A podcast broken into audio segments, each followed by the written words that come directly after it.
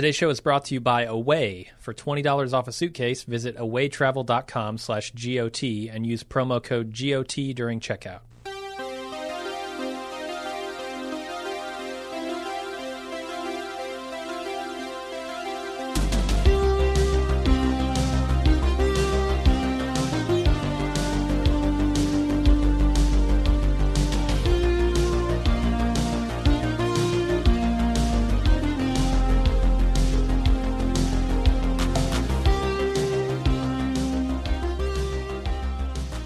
Welcome to the Game of Thrones podcast, the officially unofficial podcast for Game of Thrones on HBO. I'm Jim. I'm Aaron. And today we're talking about season 7, episode 2, titled Stormborn. Uh, you know, when I heard the term Stormborn applied to Danny, I did not think it was an actual literal thing. I thought it was more of a metaphor. Nope. But apparently it's an actual thing. Yeah, she was born during a, a uh, historically significant storm on Dragonstone. That Varys remembers. So, Yeah. Yeah. Hmm. Yeah, that was interesting to, to learn. But uh, Uh, what do you think of this episode? So I I think that the things that I liked about the episode, I liked as much, if not more, on subsequent watches. Um, I I really like the controversy that's kind of uh, arisen from Arya's scene with Nymeria. Like, it's so hilarious because I was listening to Alan Sepinwall's podcast, and he started from the position that you talked me into on the Instant podcast, and Uh-huh. then fans talked him into thinking what I originally thought. And yeah, I'm like, I can see it both ways. Yeah, no, it's it's it's it's beautiful how it plays like that. Um, I will say that the parts I didn't like about the show, I've liked less on subsequent watches. Like I, Okay. re- it, it really bugs me how fast and loose they're playing this Euron thing. I don't buy a thousand ships. Mm-hmm.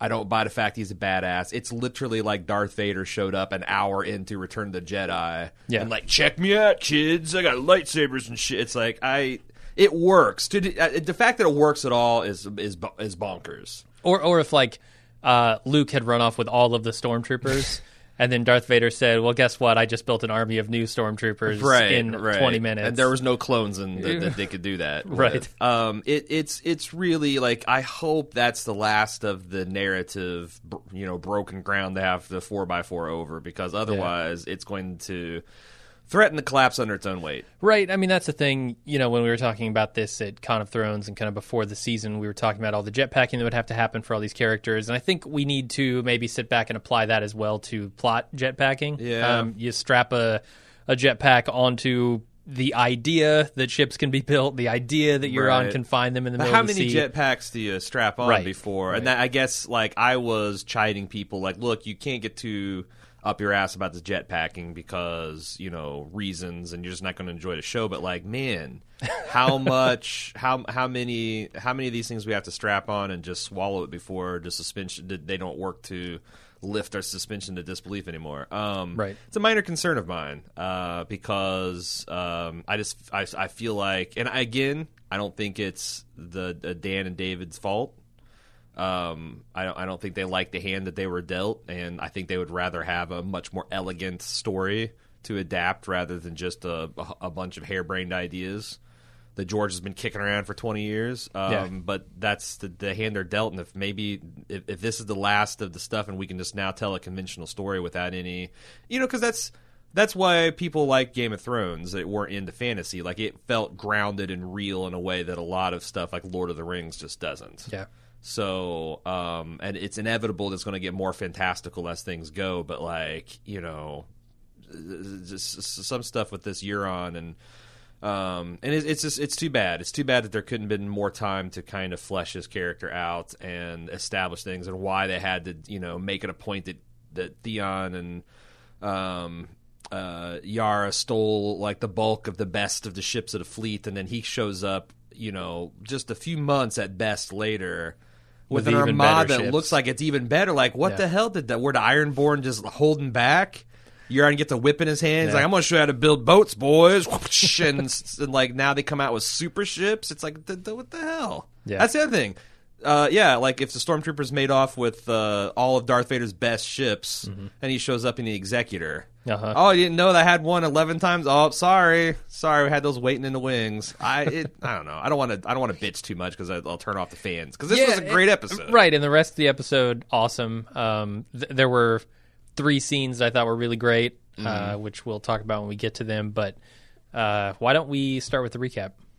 Uh, before we get into the main main recap section, there's a couple notes I wanted to talk about. First of all, our spoiler po- po- um, policy, because I guess I caused a stir last week when I talked about these production spoilers, and people um, thought that maybe that we would discuss those as part of our spoiler cast, and that that's not the case. We don't consider uh, production spoilers and leaked scripts and things like that as as tr- as, uh, as as true spoiler materials. The spoiler stuff is mostly lore from the books, still you know discussion of prophecies and some other stuff, and uh, uh, so some other in universe speculation. We also talk about the next week ons and and season trailers stuff that we kind of shy away from talking about on the main podcast, but we're going we're not to our knowledge going to drop um, any any spoilers um, now it's a little tough because i myself am not aware of those spoilers so um, my wife, who got who decided to spoil herself, has graciously agreed to go through a first pass on once I get my notes completed and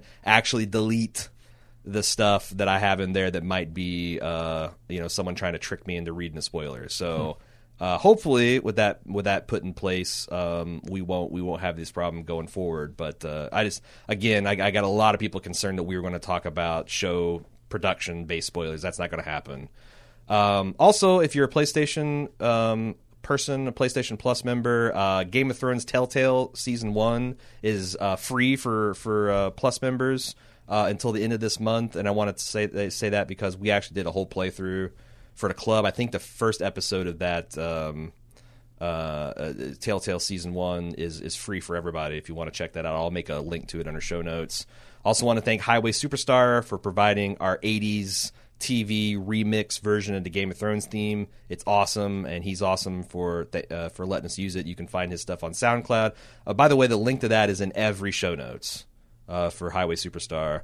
Um, this week we got tons of Game of Thrones stuff coming out. We've got an Empire Business podcast for the club members, which is where we talk about behind the scenes stuff with Bald Move. This week's is going to feature advertising and advertising and podcasts.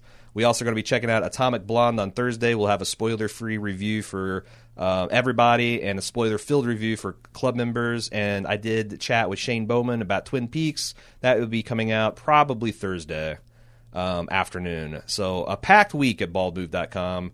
Uh, and again, go to baldmove.com to, to catch up on all that stuff. Whew. We we start off with Danny and uh, Varys and Tyrion kind of starting to plan the uh, invasion of Westeros. And Danny interrogates Varys over turning on his former kings. Varys defends himself by saying basically he works for the people, which pleases Danny because that's kind of who she wants to work for as well. Uh, I-, I, thought this was a great response from Varys. I thought this was actually a good scene for both of them because Danny is doing a smart thing here. Yeah, she's testing the motivations of someone who she doesn't consider to be extremely loyal, and I think that's the right thing to do. Right? She Tyrion has earned his spot with her, but I think Varys has not yet. But you right. know, and Tyrion vouching for him is not quite enough. no, in fact, I I thought. I mean, I I understand why they did it for a script reason, but I as he as Tyrion was doing these kind of desperate, panicky pleas for Varys to not get burned to death. I guess I mm. thought like, come on, man, like you were tested too. Uh, you you you Pat like she's got she's going to have to do this because if she just accepts you know now that now that she's in here and as as Tyrion said last season you're in a great game now and it's terrifying like if she just starts trusting people randomly yeah I think that's a clear contrast uh I think that's a clear contrast between like her and Jon mm-hmm. to the extent that they're we're starting now to compare and contrast these and like decide, you know, are these guys actually going to team up? Are they going to be able to work well together? Um, so I thought it was fantastic. And again, a guy like Varys should be able to stand up to the scrutiny and and talk his way out of it. Because if and I not, think he does. Yeah, yeah, yeah. His reasons for doing the things he's doing, I think, are are you know noble and good um, in their own right, but also like super on point with what Danny wants. Right. So yeah, good on him, good on her. Uh, everybody's doing the right thing in this scene. Yeah. So Melisandre shows up to convince Danny to team up with Jon, and she, she being Danny, decides to send a message demanding that he bend the knee. Uh, this is interesting. So in the message that Jon gets, I don't remember anything about bending the knee. Right.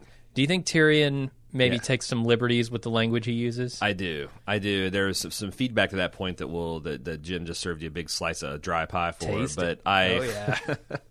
again wash it down to hey, Arbor you're Gold. lucky this isn't the purple wedding. Um, I I think I think that is significant. The fact Uh-huh. that he is the one that wrote the message. The fact that he is he's kind of parent trapping them.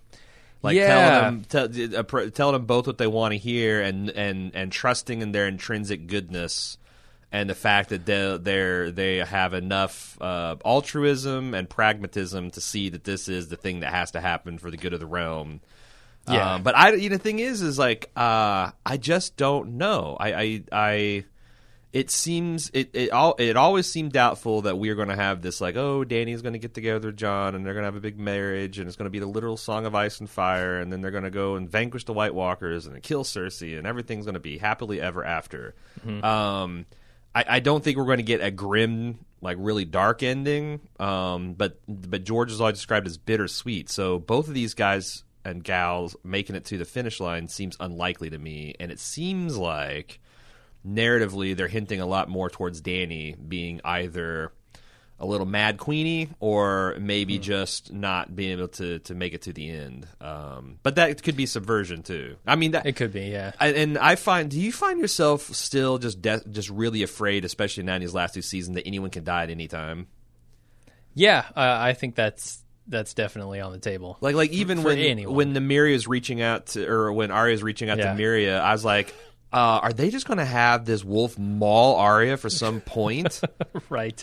Like, uh, maybe not kill her, but whip her arm off or scarp her face real bad, so she's really knows. Like, and, and the, the thing is, like, I, you know, I didn't think it would happen, but the danger is there in a way that I don't think has ever been for any other show. Yeah. that anyone could die at any time.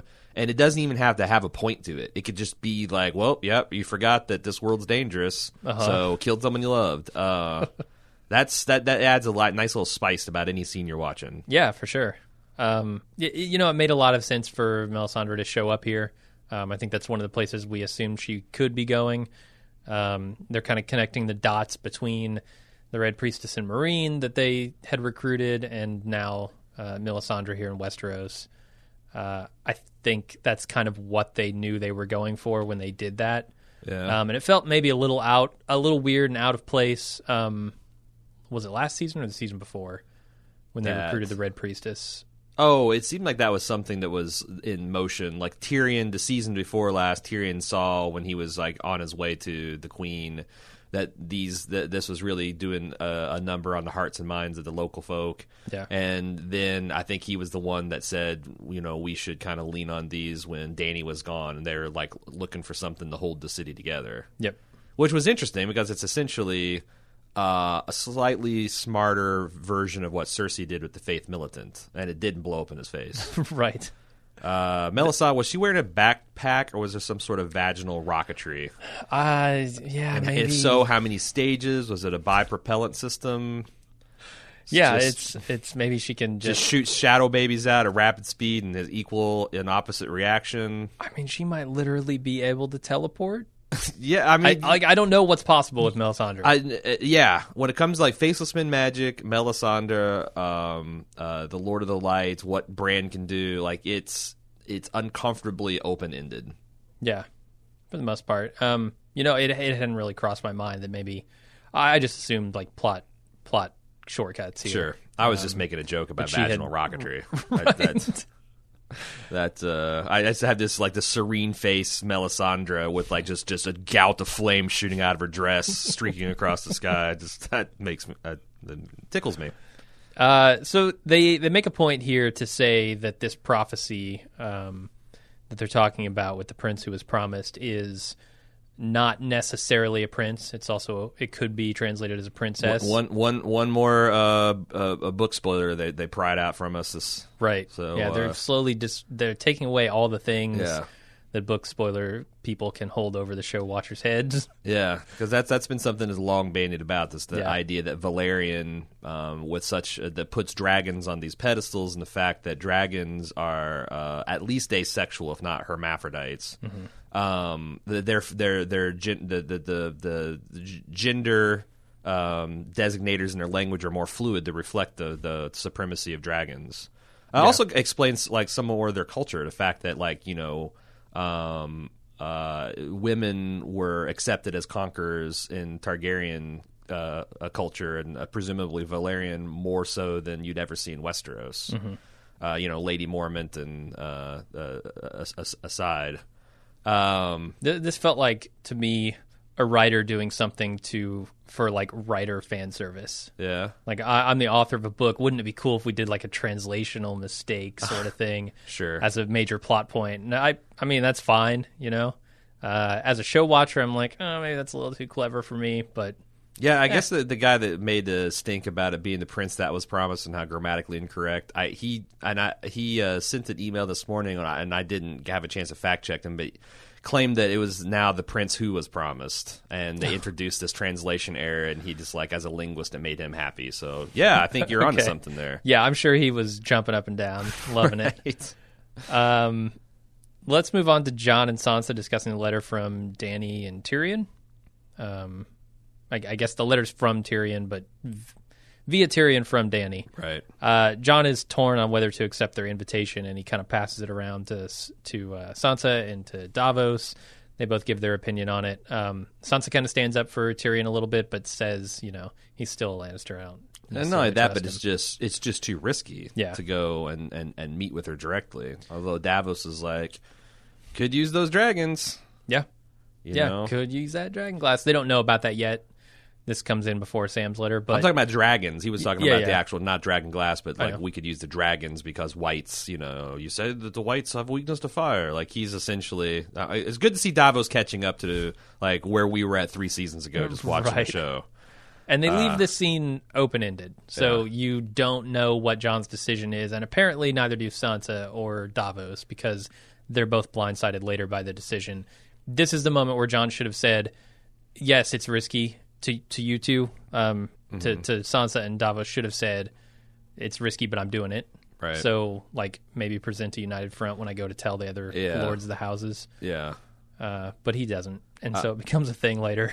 I do think that um, I, I really like the establishing shot of Winterfell. So you see like these grizzled vets are training the young kids Mm-hmm. and how to shoot a bow, and kind of gives you the stakes that like you know they, it, it's easy to talk about mobilization of an entire civilization, but when you see like kids being trained for war, yeah. um, it really sells the stakes. Like this is this is all or nothing. Like you know our compunctions about using women and children.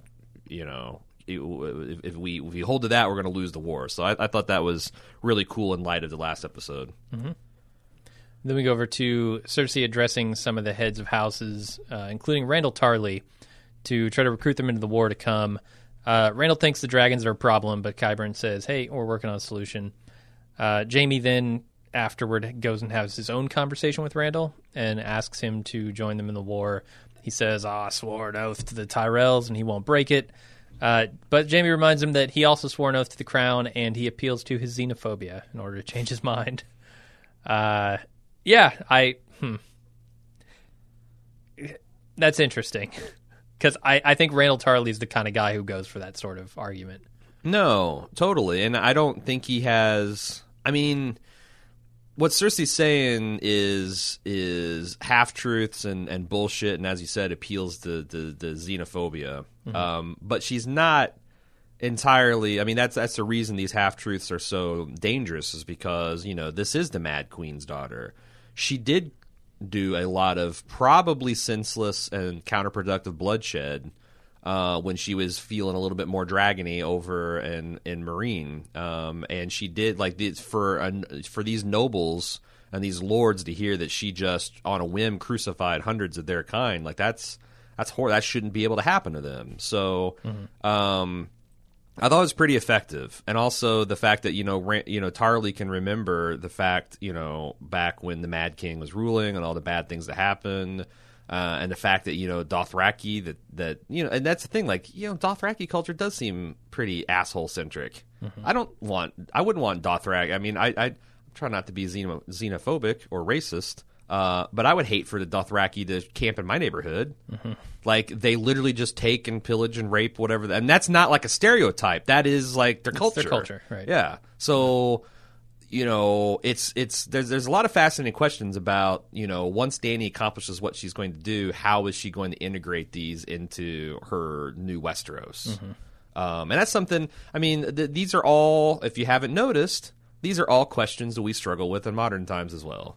Um, how do you defeat half truths and lies? How do you defeat propaganda? How do you defeat you know racism, xenophobia? When there is like some concern about cultures coming together and which culture will get ascendancy and which values have supremacy. It's it, I, I, it's it's super interesting and satisfying to watch all this kind of in a fantasy setting Yeah. because it allows people to I think think about it in in a way that's like not so like up in your face. Right, a more abstract way. Exactly. Um, yeah, so one of the funniest things in here, Dickon, uh, Dickon Tarly, who uh, apparently Jaime didn't remember his name, but I don't see how because it's a hilarious name. But it's also he just makes him for Rickard, which I'm like, so to Yeah. me that's like Richard and Dick. Mm-hmm.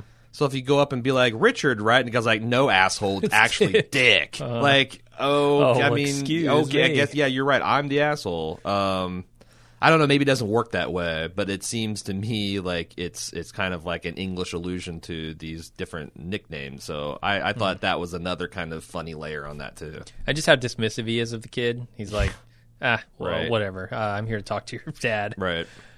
Uh, then we go over to Sam. I thought that was a little. I mean, I appreciate the humor, but also Jaime had he knew he was going to have a tough time Mm-hmm. convincing Tar the uh, um, uh, Randyll here, and I don't know that that felt like old Jaime a little bit, and I, it didn't it didn't feel like it's in keeping with his more mature. I mean, that's something you can do when you're smacking around Lord Walder Frey. Mm. But you know, Randyll Tarly is probably the most important person they need to get on their side. Do you really want to take digs at his son, who he must think highly of? Yeah. Uh, he ha- kind of has to think highly of. Right. Because, like, he doesn't think highly of Sam. Right. But this guy, you know, he's tall and he's handsome. Presumably, he knows how to hold a sword. Like, you know, maybe maybe not go after his shining jewel of his loins. Maybe, Jaime. I don't know. Yeah, well, it didn't seem to affect the conversation at all. Uh, then we go to Sam and the Archmaester. Uh, what's his name? I don't think we've gotten one yet. No? There's there's, there's Okay. speculation on who he might be from the books, but they have uh, so far not given us uh, his last name. Okay. Uh, they're examining Jorah. The Maester says he's got about six months before he goes insane from the, the grayscale. Sam tries to tell him there might be a cure, but the Maester shuts him down and says he's going to ship Jorah off to Valyria, but he's going to give him a day because he's an anointed knight. Uh, good, good thing for Jorah because he needs a little bit of time here. Jorah looks real bad. Yeah. Jorah's looking the worst I've seen outside of Valyria, a grayscale victim looking. It's, it's it's pretty bad, and he's got six months till he essentially loses his mind. Yeah, he's. I, I, it looks like his skin is like the the surface of slowly drying lava. Yeah. It's like real, uh, really gross. Mm-hmm. Uh, and then we we go over to Qyburn, unless you want to talk more about Sam. Nope. Uh, he's Qyburn's taking uh, Cersei down to the catacombs, and he shows her the new weapon he's developed to use against the dragons. This was a really cool scene. I liked seeing all the dragon bones there under King's Landing, and especially uh, the giant dragon whose name I don't remember. Balerion the Dread. Balerion. Yeah, uh, that skull was really cool. I've often wondered because, like, obviously you shouldn't destroy dragon skulls just because you hate the Targaryens because the historical value of such Sure. artifact. But I've always wondered why Robert was content to strike them down to the dungeons and not just like grind them to dust to be like, "There you, you fucking Targaryens. What do you think of that?" Yeah, But I felt like Cersei's one-off thing about, oh, he used to bring his whores down here to impress, like, yeah, look at these guys, I conquered them all. Now, get, you Uh-huh. know, let's climb into the mouth of Balerion and and you know generate some heat, uh, generate, some dragon fire. I, I thought that was a, a nice character moment from Beyond the Grave because I totally buy him Mm-hmm. Oh, going yeah. down there with a couple flagons of wine and a couple women and having a good time. Yeah. Uh, the other cool thing about this scene is the ballista. I think it's going to be.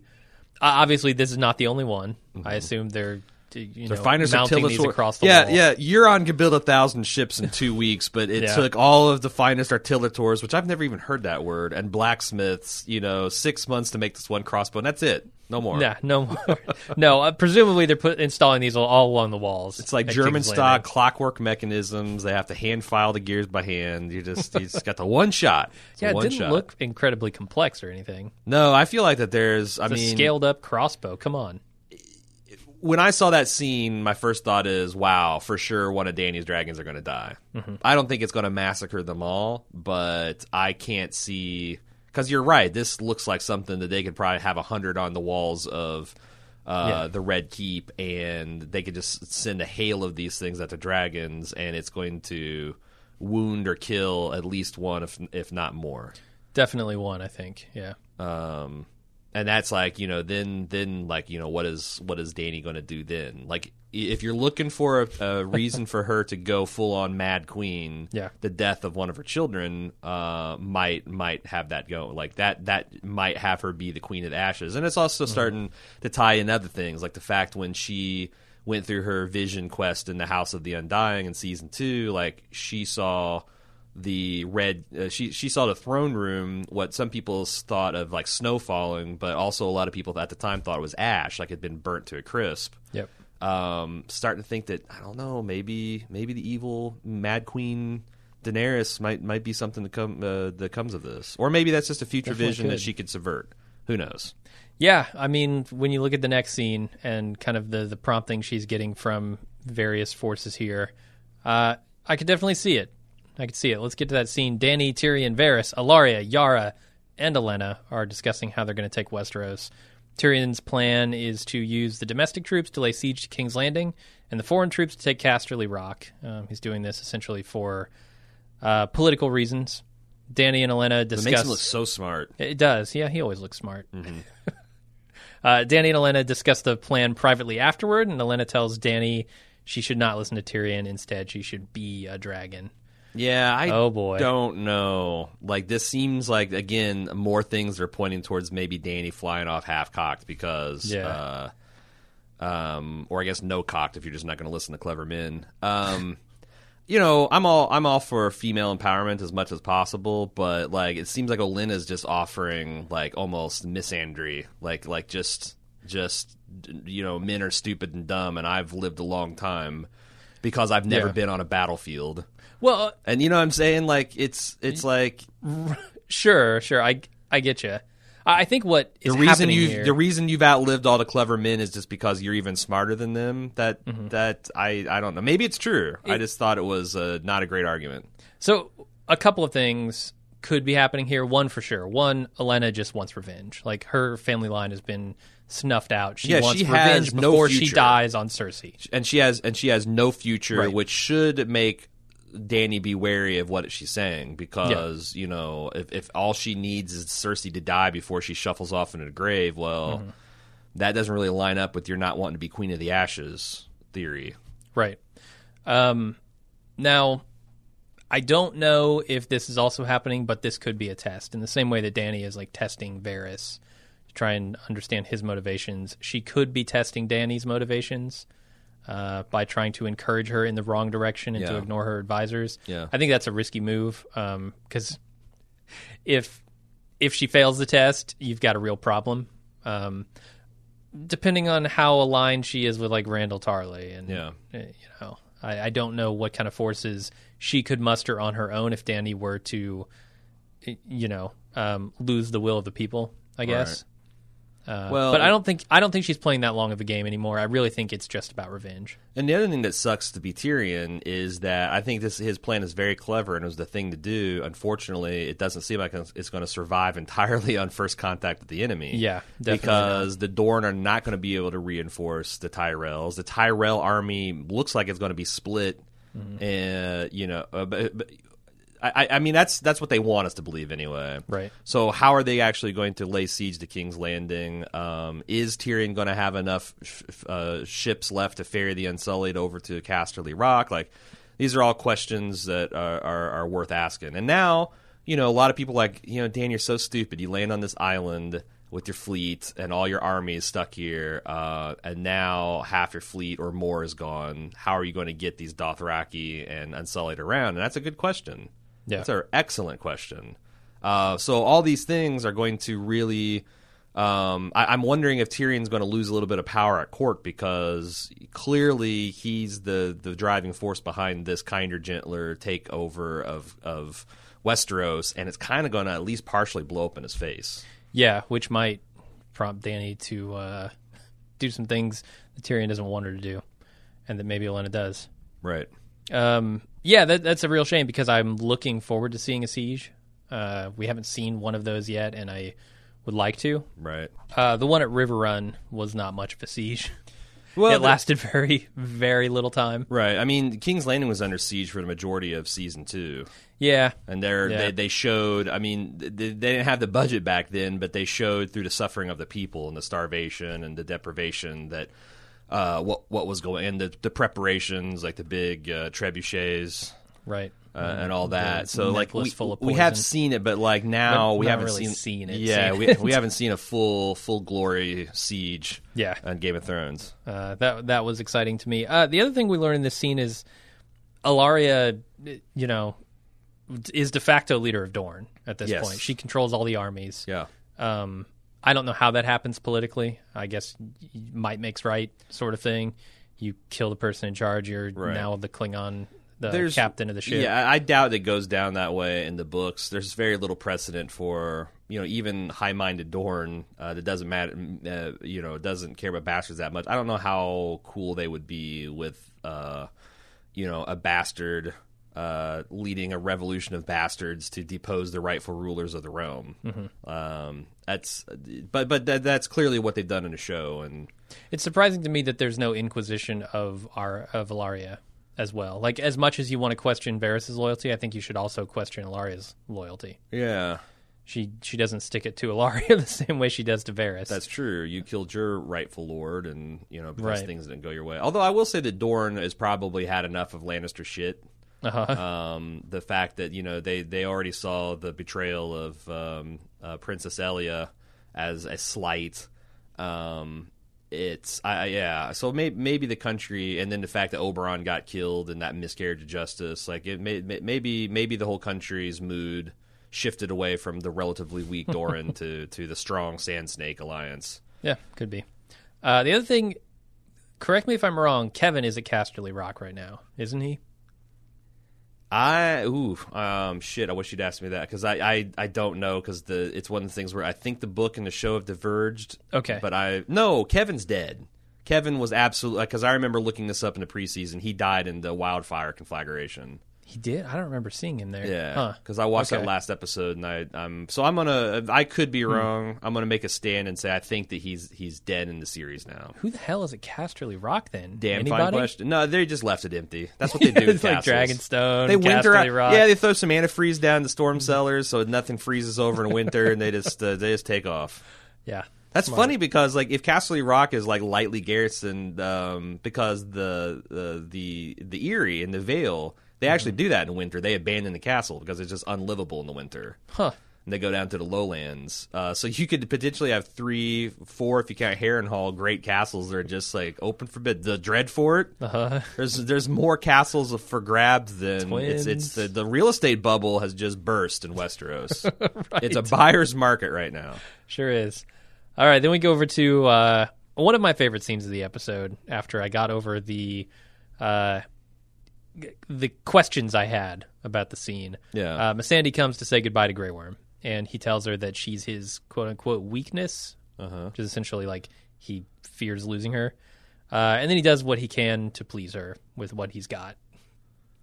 Uh, Wasn't that a Cool J song? "Sweetness is my weak is my weakness." I don't. Maybe I feel like that was like a that sounds like something he'd write. uh huh uh huh. uh huh. I really, really like this scene. Um, I think Missandei and Grey Worm, both of those actors do an incredible job with very little dialogue. Um, You know, aside from uh, Grey Worm's like monologue there about fear, once they come together, it's like th- there's there's some there's a lot of unspoken stuff there that I think is really good. Also, you get to see Missandei naked, which is always always pleasurable. Yeah, for me. she's uh, she's spectacular. I was disappointed. yeah, one I was disappointed that I I I wanted to see I wanted to see uh, what Grey Worm was looking like down there. yeah. I don't. I'm not sure why they purely, don't show it. It's a purely. He's not a real person, so I, I'm, I, there's no one to make uncomfortable with this, this, this curiosity and gaze. But it is, it's just pure unvarnished curiosity of like how are they going to depict that? I mean, same with Varys. You know, I mean, really, either sure, of them could open right. the robe, and I yeah. What's that look like? like curiosity, like man. Buffalo Bill, they like you know Buffalo Bill style tuck job with a little bit of latex scars. Like, Probably, yeah. that's how they go down. That's my guess. Um, but no, I thought it was good, and also, you know, since I'm always shitting my pants about my favorite characters dying, and I really like Grey Worm, and I really like Missandei. Grey Worm's totally dead now, right? now that he's Like the fact that I've conf- it's, it's like it's Hmm. like Samson telling Delilah, "Hey, if you cut my hair, I'm fucked." It's you know, it's like Right. this is I've I've identified or Superman telling Lex Luthor, "Hey, you know, I can handle about anything that kryptonite stuff." Like I'm revealing the fact that I have a weakness, I'm, and I'm and I'm fearful for the first time going into battle. yeah. So if he doesn't die, it's it's actually a subversion of the foreshadowing. Mm-hmm. But boy, it feels like you know, giving him this this this moment that's been brewing for seasons and seasons, and the fact that you know, because I, I, my, my feedback was um, pretty mixed between defenses of this storyline, um, exasperation that with only eleven episodes to go, we've got these guys having you know having sex with. Which hasn't been a, a huge payoff to a main storyline. It's the only fucking thing they've got in the Right. storyline. Give it to them. Yeah, Like the Miss thing- Sandy's not gonna get any other glory storyline. Exactly. Grey Worm's not gonna get they to have sit on the each throne other. in the they, end. they have these Yeah. are these are slaves that have had no agency on their lives, and they've they've developed this warm relationship. And I also think that they did with showing the um, Unsullied being assassinated, laying with a woman, not for any sexual pleasure, but just for you know the the closeness of physical contact, which these men have been denied their whole lives. Right. Yeah. Like you, you, you, you and, and as you say, his monologue, he talks about just how fucking brutal this all is. They've never known anything that's that's gentle and, and yielding and uh, Yeah. and warm and loving. So it makes perfect sense that they would gravitate towards each other. yeah, and Grey Worm here is a stand-in for all of the Unsullied. Yes, And and those two together are a stand-in for all of the slaves that were freed. And this shows the. Dany. This is, shows why they're so insanely loyal to Dany because they, you know, the under undercurrent of this is like without her, uh, none of this would have been possible. And these are Yeah. things that they're thinking for and feeling for the very first time. And this is the perfect time to do it when they're having conversations about whether or not Dany's going to be the queen of the ashes or whether she's going to do the right thing by the people. This is These why it's people. important. These are the people she's freed. These are the people she's fighting for. It's super important in this scene. And I think all of that comes through. They did a really good job with it. Yeah. Uh, so Sam follows the Maester around as he collects books for his research, uh, and he advises him on how to write stories. I would argue that he doesn't advise him very well, uh, or at least with the titles. He's not great with titles. Mm-hmm. Uh, he tries to suggest a cure for Jorah that he read in a book, and the Maester says, "Oh yeah, I've read that book too, and you know how the author died? Grayscale." Uh, later that night, Sam tries it anyway. He goes to Jorah and he tries to cure him in a truly horrific scene. It's bad. it's as bad as the one last episode. It's, it's too bad all the Boltons are dead because they would love they'd peel shit. him like a potato and it'd be all over. Um, I, uh, but you see why it's dangerous because like Jorah was touched by one of these guys and he gets grayscale. Mm-hmm. Sam, like, granted, he's wearing a heavy apron and gloves, Yeah, but but you know those those uh, those pus pockets looked unstable that he's poking lances into. yeah, yeah, you could uh, Get some of that imagine in your some eyeball spray. or some spray or just like you scratch your nose in an inopportune time. Yeah. Um, you, you got to worry about like uh, little Sam and uh, his. Right. Uh, uh, I've completely spaced on his uh, Gilly? Gilly, thank you. Um, uh, but then again, I guess if he's if he masters the cure, then if you get a little touch, you know, you get a little bit of grayscale, no problem. The problem is with Jorah is that it's it's everywhere. It is, yeah. So Uh, it's going to be a long man. The the the sounds Jorah was making. Yeah. it's like a, a goat being butchered and drowned at the same time. It And was. some of those shots, like the overhead, Oh, where they show his face in focus and the cutting knot.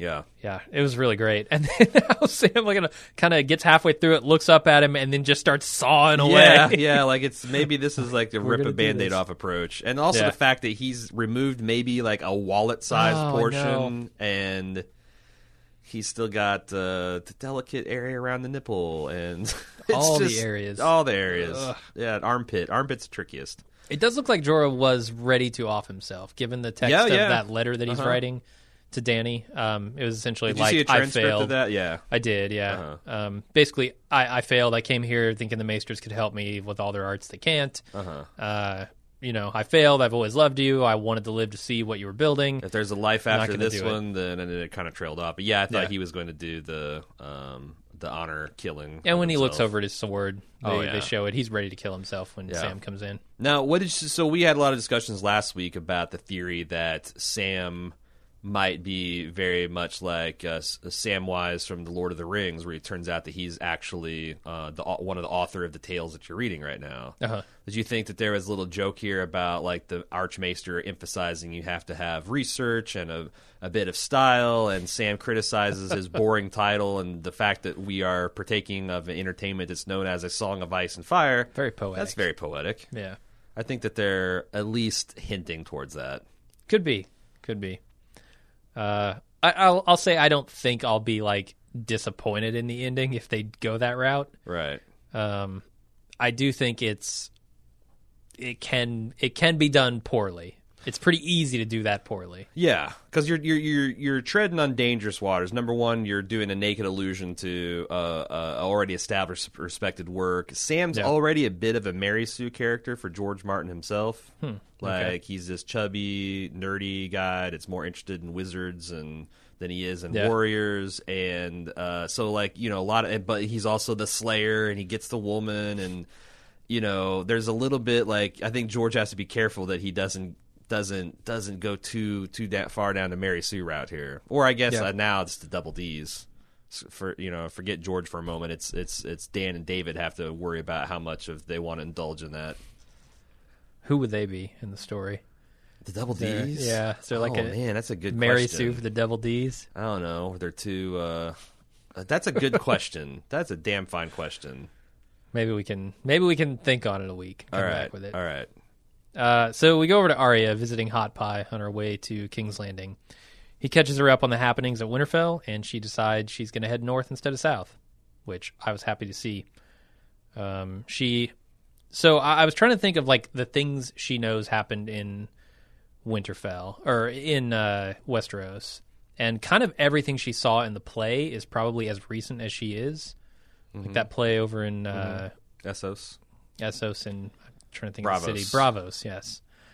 Uh, I think that's as up to date as she was before this conversation. Yeah. So, I, I'm wondering. He, Hot Pie never mentions anything about Sansa being there. Uh huh. So I'm wondering if she's going to be surprised by that, Right. And if this- she ever makes it there. this might be some more dry pie we're handing out in the feedback, but I know people were mentioning, or maybe someone asked me why does Sansa know about Arya, and if so, why she hasn't told Jon? And I think I do. I do think they had that conversation because Brienne and Arya uh, and Sansa were talking, and Mm-hmm. she mentioned in fact, that Arya is running around dressed as a little boy, and Sansa's like, "Yeah, that's a that's that sounds about right. That sounds like my sister." Mm-hmm. Yep. But um, I don't think there's any indication that she's told Jon that. On the other hand, there was kind of like we we caught the tail end of their catching up talk last season. Like you know, where they're like, "Oh, it's good to see you. We got to trust each other." We did. Who knows what they told each other? And I don't feel like it would be a cheat for. Uh, or maybe it's just because I'm I'm willing to give him a lot of leeway because I really want this to happen. But like I don't I don't I don't care if Arya shows up and Jon acts surprised or even say like if if Arya shows up at Winterfell, I'm prepared to overlook a lot of Yeah. weird like conversations that probably shouldn't happen and didn't. Oh, I'm super excited for that Because also, possibility. also just like it's just like after all their talk of trusting each other and keeping each other in the loop and not holding secrets, they still just don't seem Yeah. like they're communicating that well. No, it's so ri- I just this would be like, oh, oh sorry, for, for, uh, Ari being alive slipped my mind, Jon. Uh, maybe we should Um, oh, head over to that scene. One other thing is like I, I started noticing on my subsequent watches that there is an unusual amount of talk about surviving. Okay. Like Yeah. you know, Varys is making a stand that I'm a survivor, and and Ari uh, and, and Hot Pie saying that him and Ari are symbol or, or the same because they're both survivors.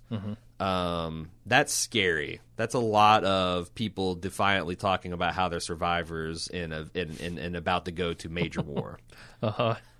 So that's Think all I Hot wanna Pie say. gets it before the end of the the show. I don't know. I mean, everyone everyone needs pies, and they like them hot. So he might he might be able to find a way to to navigate through the dangerous waters. Yeah, I I'm think more that's worried the about last, Arya. uh, probably the last we've seen of Hot Pie. Yeah. I mean, I thought I the last think- time we saw hot pie was the last you'd see a hot pie. So Yeah, but now there's significantly less time left in the show. Like you complain There's about al- there's um, always- the Sandy Grey Worm scene. Come on, Hot Pie scene. there's always bananas in the hot pie stand. That's all I'm saying. You All can't right. ever ever can't ever count them out. Yeah, I guess they're going to be diehard fans. uh, so we go over to Jon, who gets a message from Sam about the Dragon Glass under Dragonstone, and he then goes and addresses the heads of the Northern houses. Which, by the way, we, says- we, we talked about the transition of the, um, you know, the surgery scene going into the hot pies, but I thought it was a nice transition for Arya riding north as Jon that panned down and, and Jon is, is uh, you know pouring over the map of, of roughly where Arya was riding from. I thought Uh-huh. that was a nice little transition too. Yeah, that's cool. They did uh, a pretty neat one with uh, Sam reaching for a book as well, or the Maester reaching for a book. Mm-hmm, Thought that was kind of funny. Um, but yeah, he Jon then goes and addresses the houses of the the heads of the northern houses and says he also got an invitation from Dany to go to Dragonstone. He's sort of convinced by the idea of getting access to the Dragon Glass. Um, and decides he's going to accept the invitation. Everyone here stands up and says, "You're a fool. Right. This is a terrible idea." Sansa, uh, Lady Mormont, everybody. Mm-hmm. And he says he's going to do it anyway, and he leaves Sansa in charge of the North while he's gone. I will never stop fighting for it, no matter the odds. Like, oh, no matter the the the odds. What what is a hod? hey, eh? I'm not from I'm not from the north. What's a hod? I don't know. Why is he wanting the mat of the hod? I don't get it. He's like I I just felt like. You- is that even a rec? I, I mean, I'm speaking completely out of ignorance, but is that even a recognizable dialect of, of English? Like, I just feel like I don't know. I like. I'm not noticing it as as crazily as you are. Like, really? He's You excited, but the I didn't. No, ma- no, no, no matter the odds. It's, it's yeah. I, I don't know. I thought I thought I was laughing out loud at when he got to the no matter the odds part. Nice. um, but I, I don't know. I think he's got a pretty good excuse here to do what he's doing. You know, even if he himself doesn't trust Dany or Tyrion uh, fully, they need what they've got. Jon needs what Dany's got, which is dragons and dragon glass. It's the only way they can fight what's coming. And and and uh, manpower. yeah, yeah. Having more troops is certainly important. Although it's funny because they ne- they don't mention they don't mention what to do with the Dothraki, and I've got in my mind like this odd couple situation of like. You know, all the wildlings are garrisoning these these moving to garrison these castles along the wall, and they send also the Dothraki there. And like you know, you got these heavy fur coats against the guys with the loincloths, and they're just kind of like looking at each other skeptical. Uh, I don't think the Dothraki are prepared to fight in the winter. No, no, definitely not. And I don't know how you clothe appropriately clothe that many troops when you don't really have anything. Like, Right. Dany lands in Dragonstone. There's not a cache of Is there enough there. fur in the north that you can lay hands on? Not well. Maybe you're get Euron in here. Maybe Uh-huh. he's as good at gathering furs as he is at building ships. It'd be funny if there's like an animated series based on the Game of Thrones, where it's like all the forest animals like just running like they they, they treat men like the White Walkers. Uh. They just come and, and take our skins. Wrap themselves in. They're just they're just trying to get south as fast as they can, get to where it's warm and they don't need our skins. Yep. Uh, there's also so uh, I've kind of talked about you know how they should have sat down and discussed this. Uh-huh. Uh, it, specifically, like Jon's decision here, he should have discussed it with Sansa, and he can't be pissed at Sansa. Like he for, aimed, like he went, he got this this note from Sam, immediately called a council. right. Like uh, it's so clear that he did not run this by Jorah or Sansa, and it's just like why? Yeah, he got their 15 opinion on Tyrion, but he didn't say this is what I plan to do. Well, not only that, but he got new information. He got this thing did, about yeah. the the dragon glass and Didn't like didn't, even him, like mention it. So I, I mean, I there's there seemed to be a fair peop- uh, amount of people taking me to task, being like, "Look, why are you sweating this? It's you know, it, it was more dramatic." And I, I don't know. I just feel like Well, it, both of these characters have made many statements about needing to trust each other and keep each other informed. And mm-hmm. Jon was the one that had, you know, the last time to kind of browbeat Sansa over it, and he's doing the same thing to her. So it's like, to me, if that's intentional, like yes, it's dramatic, but also it's telling me something about Jon's leadership style that I'm judging negatively. Yeah. And if it's purely for drama, then that's an unintended consequence in a narrative that shouldn't be there.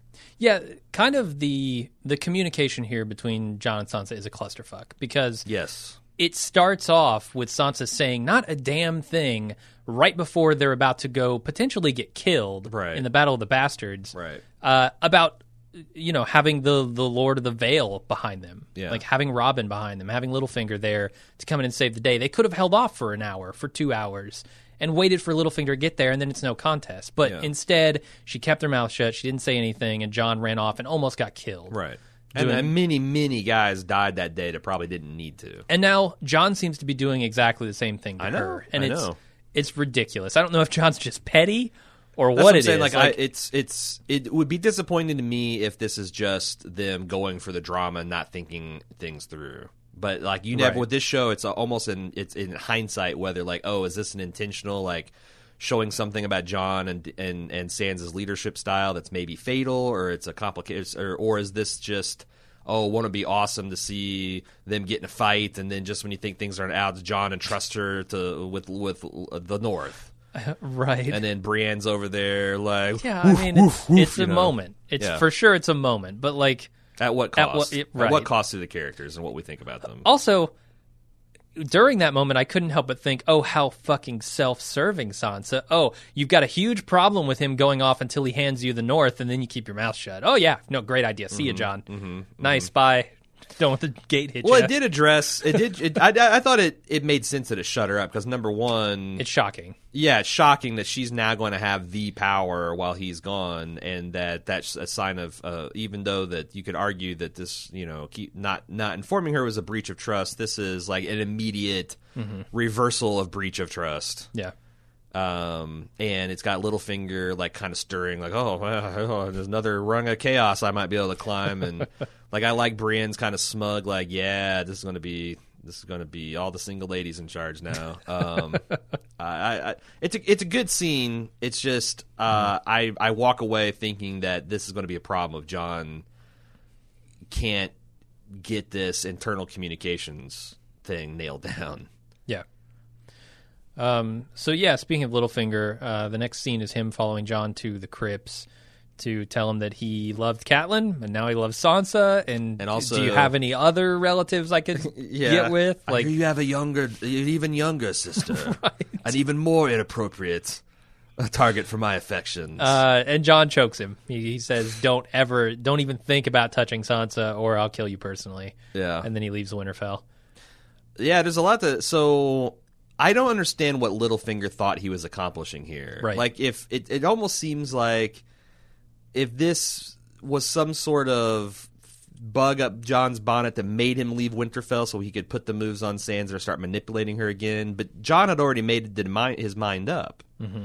Um, and I felt like you know reminding of all Littlefinger trying to go and remind him like, hey, I brought your father's bones. Didn't have to. Hey, I loved your mother.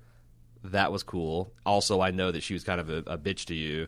Uh, also, I, I, I, you know, I saved your ass, and also I love Sansa. Like, it seemed uncharacteristically misstep by by by by. I don't know. He's going to go show Sansa's bruised neck and be like, look, look what your look what your brooding fucking brother did to me. He's a madman. Like, I I don't get his play here. Now it felt very desperate. Like this is the last chance I'm going to get Yeah. to to speak with Jon. I need to get some hooks in. But And he, his hooks were shitty. his hooks were yeah, just the wimpiest of all He's hooks. hunting for bass and he's got stink bait on his hooks. like he's he's he's he's trying for bass. He's going for catfish. What the hell? Uh, I I thought maybe he was trying to make a play here to rule alongside Sansa with Jon's permission.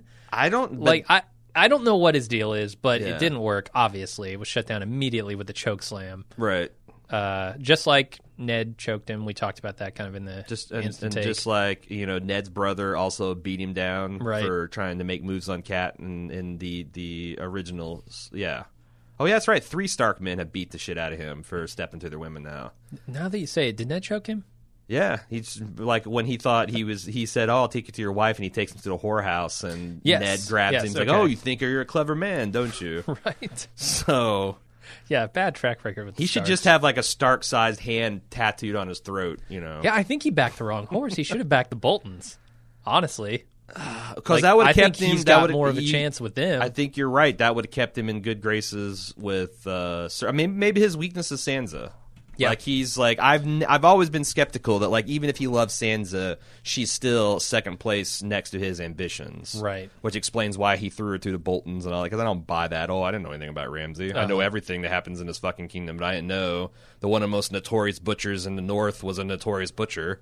Um, I, I don't know. I can't figure him out. I don't. I don't understand his angle. Like at the end, like Sansa and and Jon share like a melancholy goodbye, which I was trying to read a lot into, but like, well, Jon's going off to something like if if Sansa really loves him, Jon's going off someplace dangerous that she thinks he's got like you know good odds of being betrayed. That would explain the look. John thinks this as well. He's also worried about leaving his sister behind. Like, there's plenty. I think people I saw online, people were just jumping at to like, oh, look at all the shifty looks Sansa's giving to Jon, and I like, I feel like there's a lot. it's a complicated stew of emotions. Yeah, and it's you know that, that there might be elements of that. I'm not saying you're wrong. I'm just saying that like I don't think you can be like look at look at her eyebrow twitch QED. She's going to be the Mad Queen in the North. right. Um, and then Littlefinger, I thought looked like uh, a, a junkie looking for his fix. Uh-huh. Like he's, you know, he's, is it, y'all got any, got any more of that betrayal on you? You know, got any, got any more of them chaos? Um, I, uh, he, he, I don't know. He, he, he looks small this season. Yeah. Like I, I, I think he's at the end of his rope, and I think Brienne's Yeah. going to throw him off a tower next episode. Could be. Certainly could be. Or Sansa might do it herself. Yeah.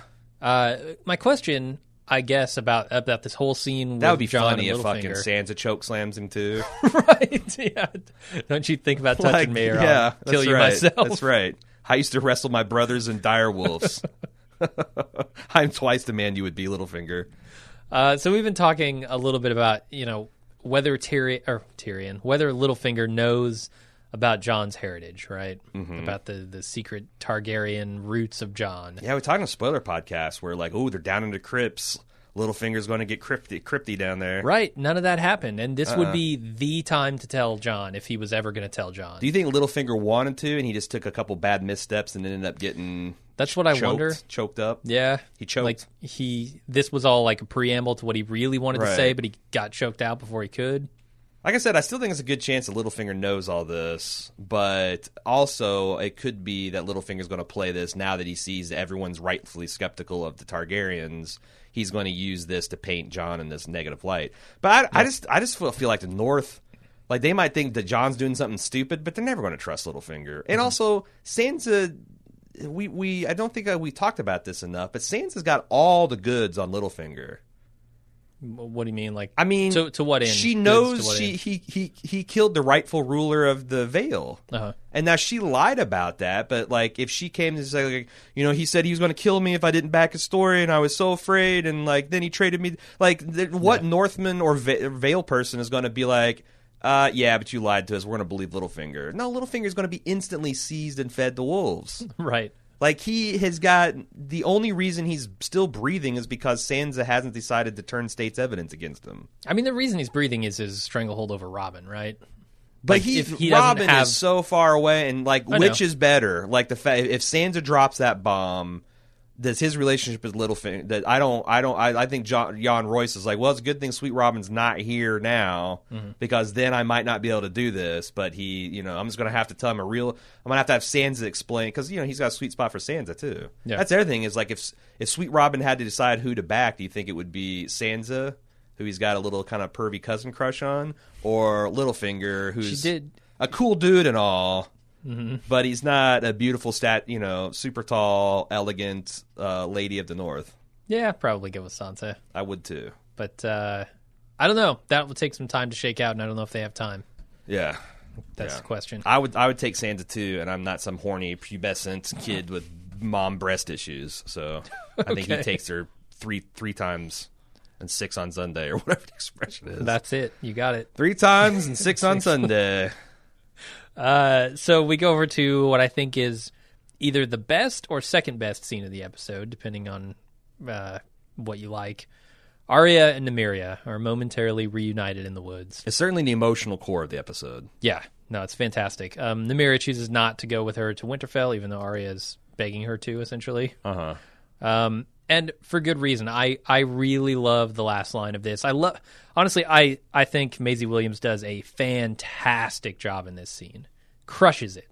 Uh, there's nothing to say except for that's not you. Um, and it, it brings us back to season one um, when she's sitting with Ned. And I think we talked about this in the instant cast. And he's talking about the frilly dresses and marrying lords. And she says, That's not me. Right. She's always been a lone wolf. She's always run with a different pack. Uh, she sees Nymeria doing the same thing here and not coming with her, and she understands it, and she even uh, admires it. I mean, you can see her go through the emotions. She's just like when when Yeah. Nymeria first leaves, she's like gutted She's heartbroken, hurt, but then confused. yeah, yeah, she realizes that she's being true to herself. So and this close up is just amazing. Let's talk about the for and against evidence for the inter- various interpretations because there's Okay. essentially two interpretations. One, uh, the one that you uh, ultimately convinced me of is that this is going to reaffirm Arya's decision to go north and reunite with her family. Mm-hmm. What is what are the pros and cons of that that uh, line that you want to take? Uh, I, I mean, the the obvious thing here is that Nymeria is traveling with a pack, right? She's has her created pack. her, own pack, but Yeah. Uh-huh. it, it is the pack who's loyal to her, and that could be seen as the Starks, who are the wolves, Mm-hmm. um, and Arya returning home to be with the pack.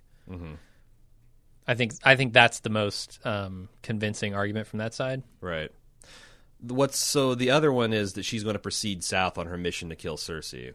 Yeah, And I think And- there's also at least as much evidence for that too, because she could Yeah. see that like I am like Nymeria, like you know there is this um, kind of bond between the Stark children and their wolves, and you know Nymeria got abandoned and got tossed out of her home and and and fl- from from her family for all the same people that Arya was, Mm-hmm. and Nymeria is not ready to go home and be comfortable and embrace but love. She's still out fighting to fight.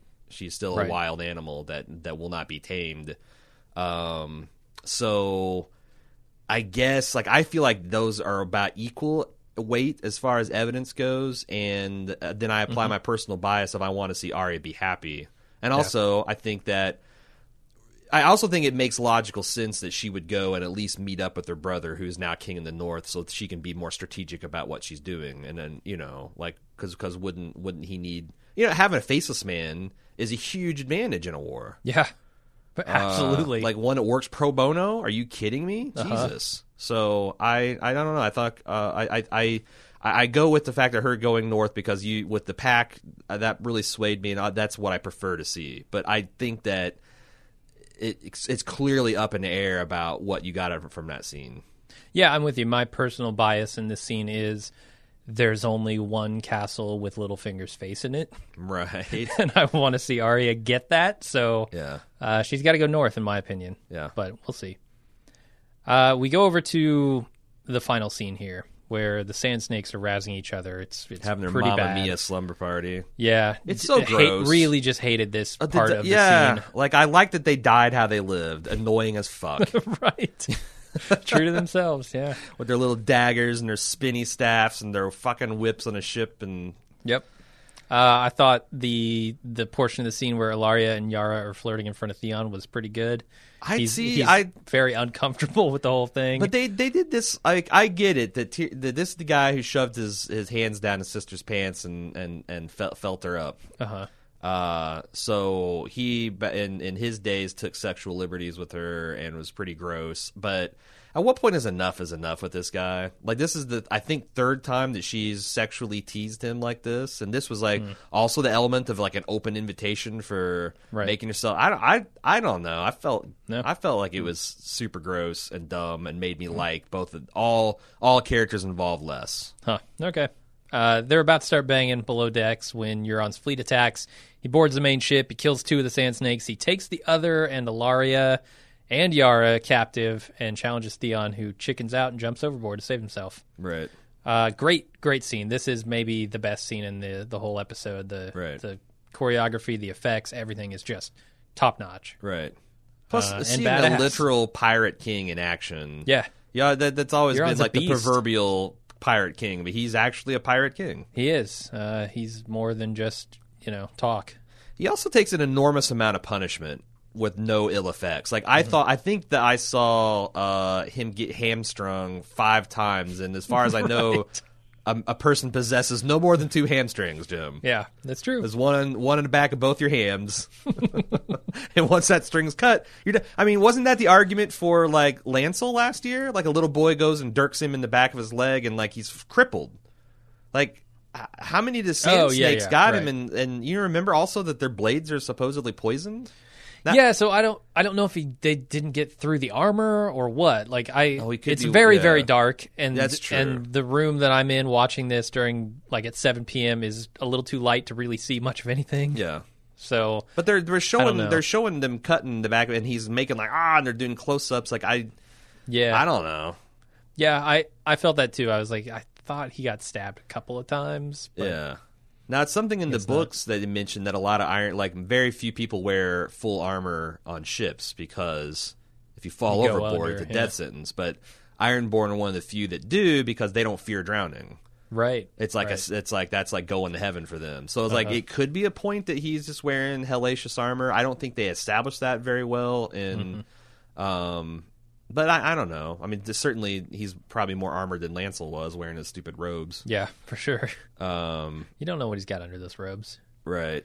Could be wearing full plate mail. Could be. Could be.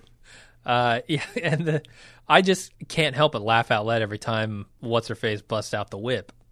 I'm like, this is the worst possible weapon, and it gets her killed, as it should. I mean, you sling a whip at somebody who's got a sword, Yeah.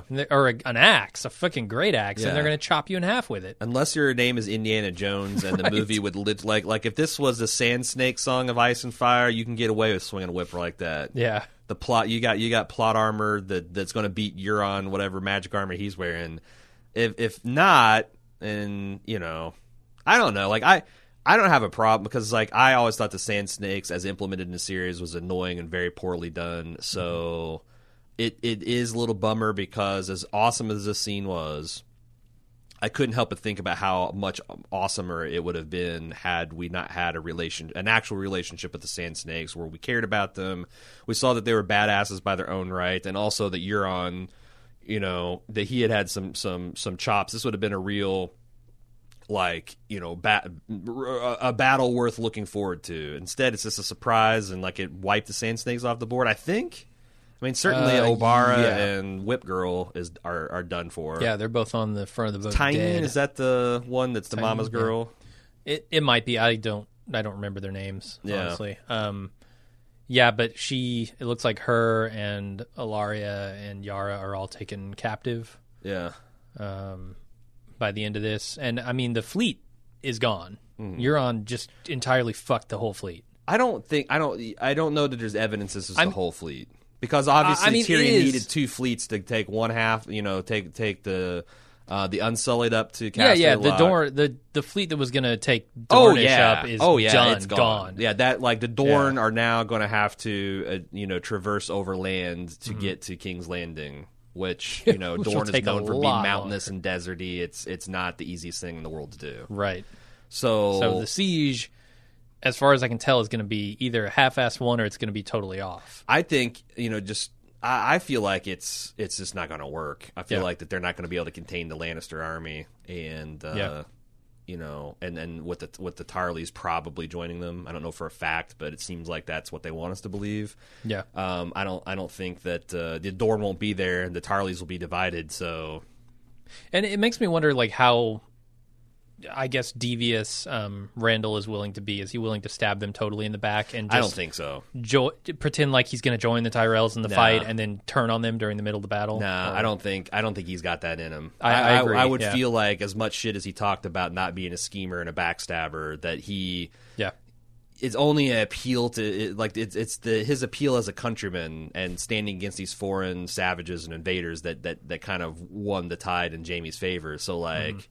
I would be pretty disappointed to see them abandon that the next episode. Yeah, I half expect him to send a raven declaring, like right. to the like, I'm Tyrells officially declaring, declaring, Cersei, here's my reasons, and any true any true Tyrell bannerman would see that this Yeah. is this Lady Olenna has gone crazy with grief and uh, but I mean that's it's it's a tricky situation because these Lannisters like they're the reason you don't have a lord Mm-hmm. And heirs and people to fight for, which I know seems silly to our mob, but like that meant a lot back then. So for sure.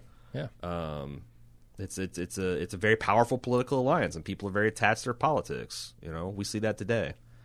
uh, I do like, um, it, you know, the the explanation of the gift here. Obviously, the gift is Ellaria Sand, right? Mm-hmm. Um, that's the one thing that Cersei really, really wants Mm-hmm. is revenge for killing Myrcella. This is the one who did it. These were the Um, yeah. lips that did the deed. Absolutely. So uh, I'm it it when I when I realized okay this is the gift and Cersei's going to do some nasty things to Ellaria. It made me wonder what the hell happened to that Septa, who's Yeah, still wonder like we'll is she get- still getting tortured by the mountain on his off hours? Like probably? Yeah, she's got to be either that or dead. yeah.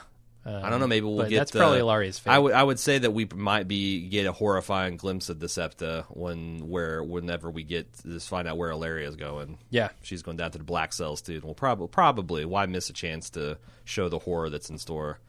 Um, what do we make of Theon?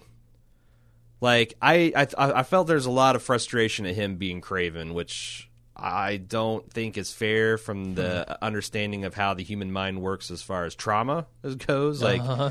you know when he's get seeing all these people dismembered on the sh- the boat, like it, it could be that he just had a purely biochemical reaction, and he's like, I'm out. Yeah. Also, Theon had no chance against Euron. I wouldn't think so. I mean, he's a competent swordsman, but Euron's a beast. yeah, there's just no effing way. He's just going to go and die. Yeah. So, like, is it better to be the lone survivor that can maybe dog paddle back to Dragonstone and and tell Dany the disaster that happened? Because that's the thing is like, how long is it going to take for Dany to know? That you know, uh, w- will be will she know instantly? Like, how far out of Dragonstone did this happen? There was a lot of compelling arguments about um, the fact that Euron was heading to Dragonstone just to attack their fleet and try to do something, um, and that he kind of got lucky that half the fleet was actually at sea Right. with probably a skeleton garrison too, because they're wanting to have leave a lot of room in their ships for men and horses and supplies to be loaded on. Yeah. so he wouldn't load a bunch of like you know soldiers and stuff on the way down there. So he just kind of got. Uh, he kind of got lucky. He was in the right place in the right time. He was heading to Dragonstone. They're from Dragonstone, so it kind of makes sense that they would they would they would be in contact. Yeah. That seemed like it made sense to me. I'm not. I'm no longer like calling bullshit about him just happening to to see them in the dead of night. Uh, I I think my favorite theory about you know Theon's fate is Mm-hmm. that Gendry's going to row up and and toss him in the boat, Yep. lift him out of the water with one arm, Yep. set him down like a tiny child. Waters like these, a man's got to know how to row, Theon. Yeah. Here's the thing about Theon. Uh, the though, last like, true-born son of Robert Baratheon, They're here rowing in to save the day. I, as okay. So from Theon's perspective, I I totally get it. Like I don't think he had a chance against Euron. I think the things that he's experienced and been through caused him to, you know, understandably be cowardly in this situation, be afraid. Um, but as a viewer, you really want to root for Theon. You want to root for Theon. You want to see him succeed and overcome what he's been through and take out the big bad and protect his sister. And it's heartbreaking to see him make the opposite choice Yeah, and uh, you to want, not be able to go through. That. And that's the things like how much of it is the fact that he was trauma and he just w- just broke in this moment, and how much of it was uh, he actually had a strategic idea that my death will mean nothing. So if I can live to fight Right. another day, maybe inform Dany what's going on. Like that's the better the better call here. I mean, it's doubly tragic though because Yara came to save him when he Right. was, you know, under under Ramsay's Right. influence. I was a little disappointed in Yara throughout. Like, you know, not only did you just, you know, sex tease your brother for whatever reason, but also just the, how disappointed she seemed like in this decision. Mm-hmm. I mean, did she really think that he was going to save her? Was I, she hoping that I he think would she just die in the attempt? I think she hoped that he would show the same courtesy that she did. Yeah. Well, The I mean, he, that's the thing is like he was too afraid to even save himself. Yeah. Uh, so I I don't know. I don't know. No, I mean Uh, it's meant to be a moment where you're disappointed in Theon. Yeah, you are. Yeah. And it, the thing is, there's been worked. so many of those moments. It's like, what are they trying to do with this character? Yeah. Like, I, I've really thought, like, you know, it's like, wow, this is a whole different arc than I thought. It's similar to like when we saw, you know, Jaime. It felt like that they were developing this friction between Jaime and Cersei, and then they just completely reset that back. Yeah. And I feel like this is the same thing with Theon. Like they were moving his character in a certain position, and then they set him back. Same thing, Sansa. They're moving Sansa to this position where she was going to learn how to wield power and and and study under Littlefinger. Nope, she's being traded to Ramsay Bolton so she can Right. be you know raped and savaged. Uh it's weird. Like I know I criticize that all the time on The Walking Dead. How people just kind of like go tack back and forth rather than setting consistent course. And it seems like Theon's doing a little bit of negative tacking here. Hmm. But I don't. I don't know what I'm supposed. To, I mean, he's such a like. Even if he's important to the plot, he's not going to be the top ten most important person. Right. So like, in in the grand scheme, do I really give a shit mm-hmm. about Theon? Answer: No, I don't. Okay. Like, I I just don't think about him. That's the episode. Before we get to feedback, uh, everybody go uh, if you're interested at all, go go check out our club sale at club.baldmove.com. You can get 25% off a membership if you use the code GOT2017 and this offer expires July 31st. So this is like the last of our full podcasts that you'll you'll hear reminder. Uh, if you wait for next week's Tuesday podcast, it'll be too late. It'll be August 1st. So we have uh, another reminder on the spoiler, another reminder on instant take. Um, but the club sales, uh, they are not long for the world. Go to club.baldmove.com and use the promo code GOT2017 to get that 25% off a, a membership. Uh, lots of great features, like I said, in the the um, the uh, housekeeping. We got uh, Atomic Blonde movie review. Uh, we got Empire Business, where we're taking people behind the scenes of like the the nitty gritty of running a podcast startup. Uh, lots of other special features. You can get previews of all that at club.baldmove.com. So check it out. This week's sponsor is Away. It's a travel company that makes luggage. Um, that they actually sent us one of these um, one of these bags. They have a couple of. They actually have four different sizes, but a couple of um, carry-on sizes, which is nice for me because I never like to check a bag. Uh, they they sent one to me right before Con of Thrones, so I got a chance to play with this thing, and I thought it was actually Did- pretty cool. Did you tow it behind your car the way down to Nashville? I, no, so I guess I didn't do like an official test of it. I mean, you got you either you either get gorillas, and I don't think we have gorillas, or you tow it behind your car. That's the way you test luggage. I, It's canonical. I put it in the trunk, so it was at the back of the car. Is that is that all right? All right, fine. I've Uh, seen your trunk. it's messy, uh, but I did. I really like this suitcase. I actually, when it came in, I was a little skeptical because it felt too lightweight to me to be like super sturdy. I have seen everybody can like kind of remember seeing in the the turnstiles. What are they called? The airports. Yeah, turnstiles. Yeah, those those things with have luggage going around them. Uh, those conveyor belts. You can see those really hard cases that have like cracks down them, and they're like chipped, and they just look nasty after a while. These are actually a lot um, have a lot more give to them in the plastic. They're hard shell uh, carry on, and I, I feel like they would probably hold up a lot better. And that is the claim that instead of you know having this very rigid surface. Uh, If only have a you drug it behind the car, you'd know for sure. I would. I jumped up and down on it. It felt pretty good. They claim they're unbreakable. So, um, and they give you a hundred day free trial on these things. So if you don't like it for any reason, you can return it. Um, so you know, if you want to get one and test the claim that they're unbreakable, I say go for it. I like that feature you told me about the the built-in battery charger. Yeah, this is the coolest thing. Um, a- and the feature that I feel like every bag needs, and so many are lacking, is they have a built-in USB charger for your phone, and it holds. I I it, I can't remember if it was four or ten times the amount of juice needed to charge an iPhone fully. So really, like this bag will charge your phone over the course of your entire trip if you're gone between like four and ten days.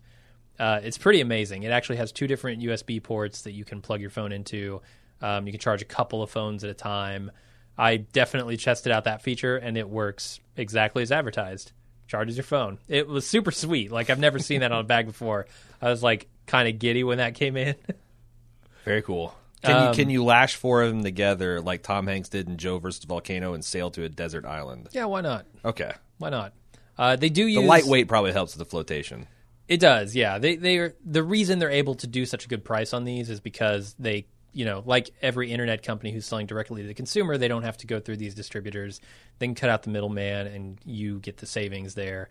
Um, and they use very high quality materials. There are actually nine colors and four sizes to choose from. Uh, the two carry-ons I mentioned, then the medium or the large for extended stays.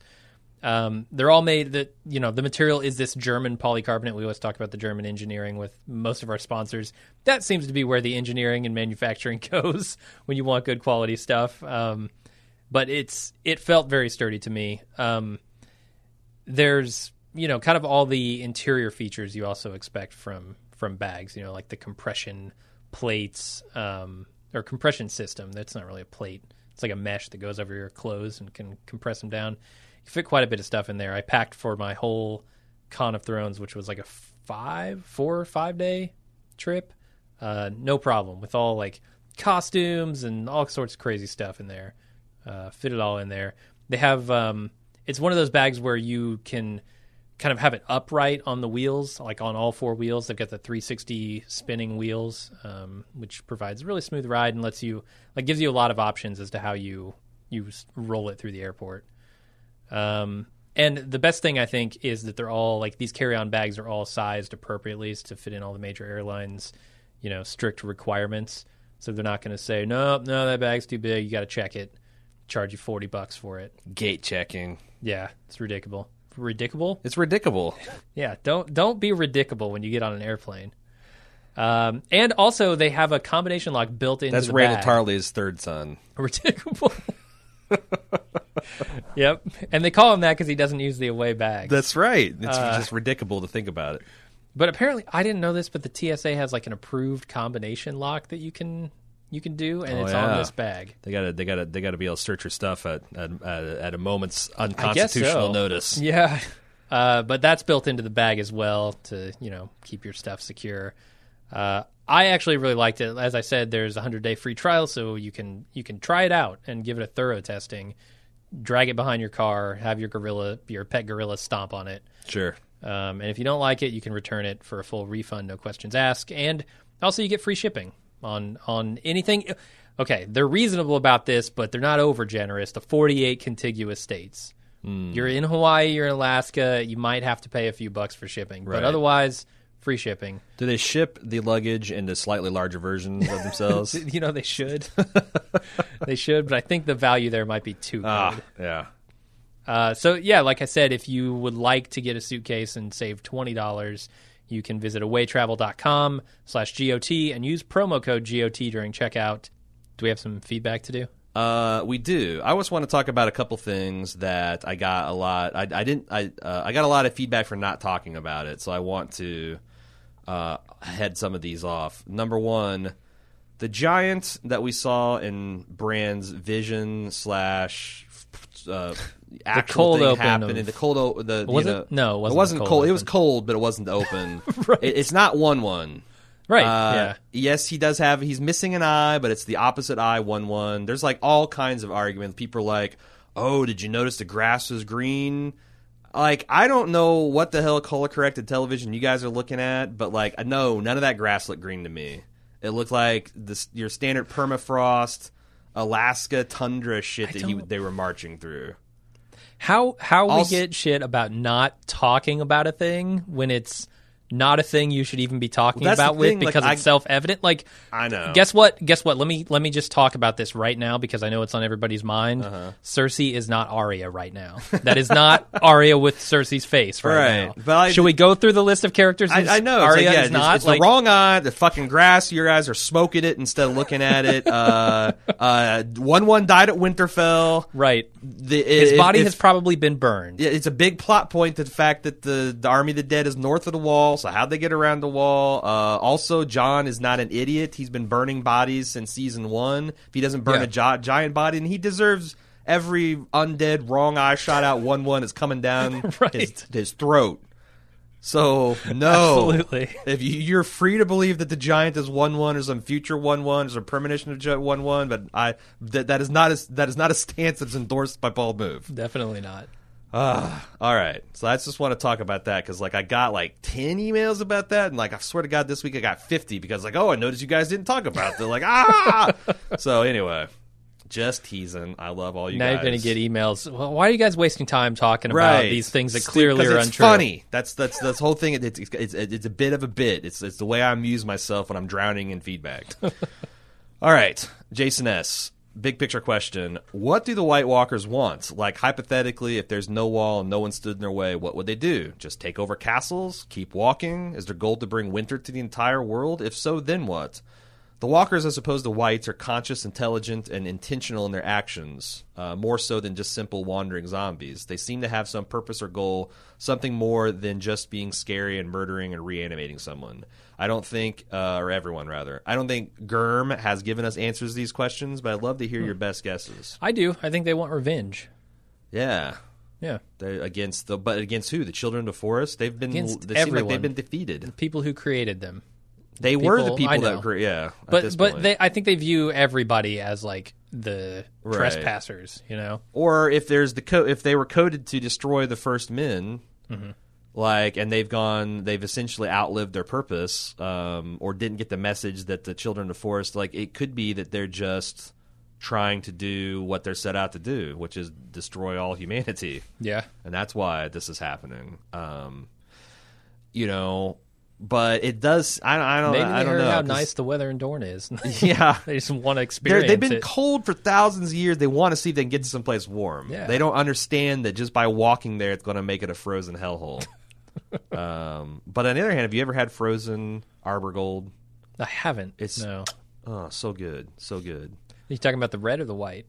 the white, the Oh, white. okay. Are they? Cause, yeah, it's like you know, they, they, that's a, it's a classic Westerosi treat. They take their ice cube trays, Uh-huh. they fill it up with Arbor Gold and red. Little they put toothpicks little the toothpicks. they free, oh, and such, mmm, mmm, just, just, such, such, such, so nice, so nice.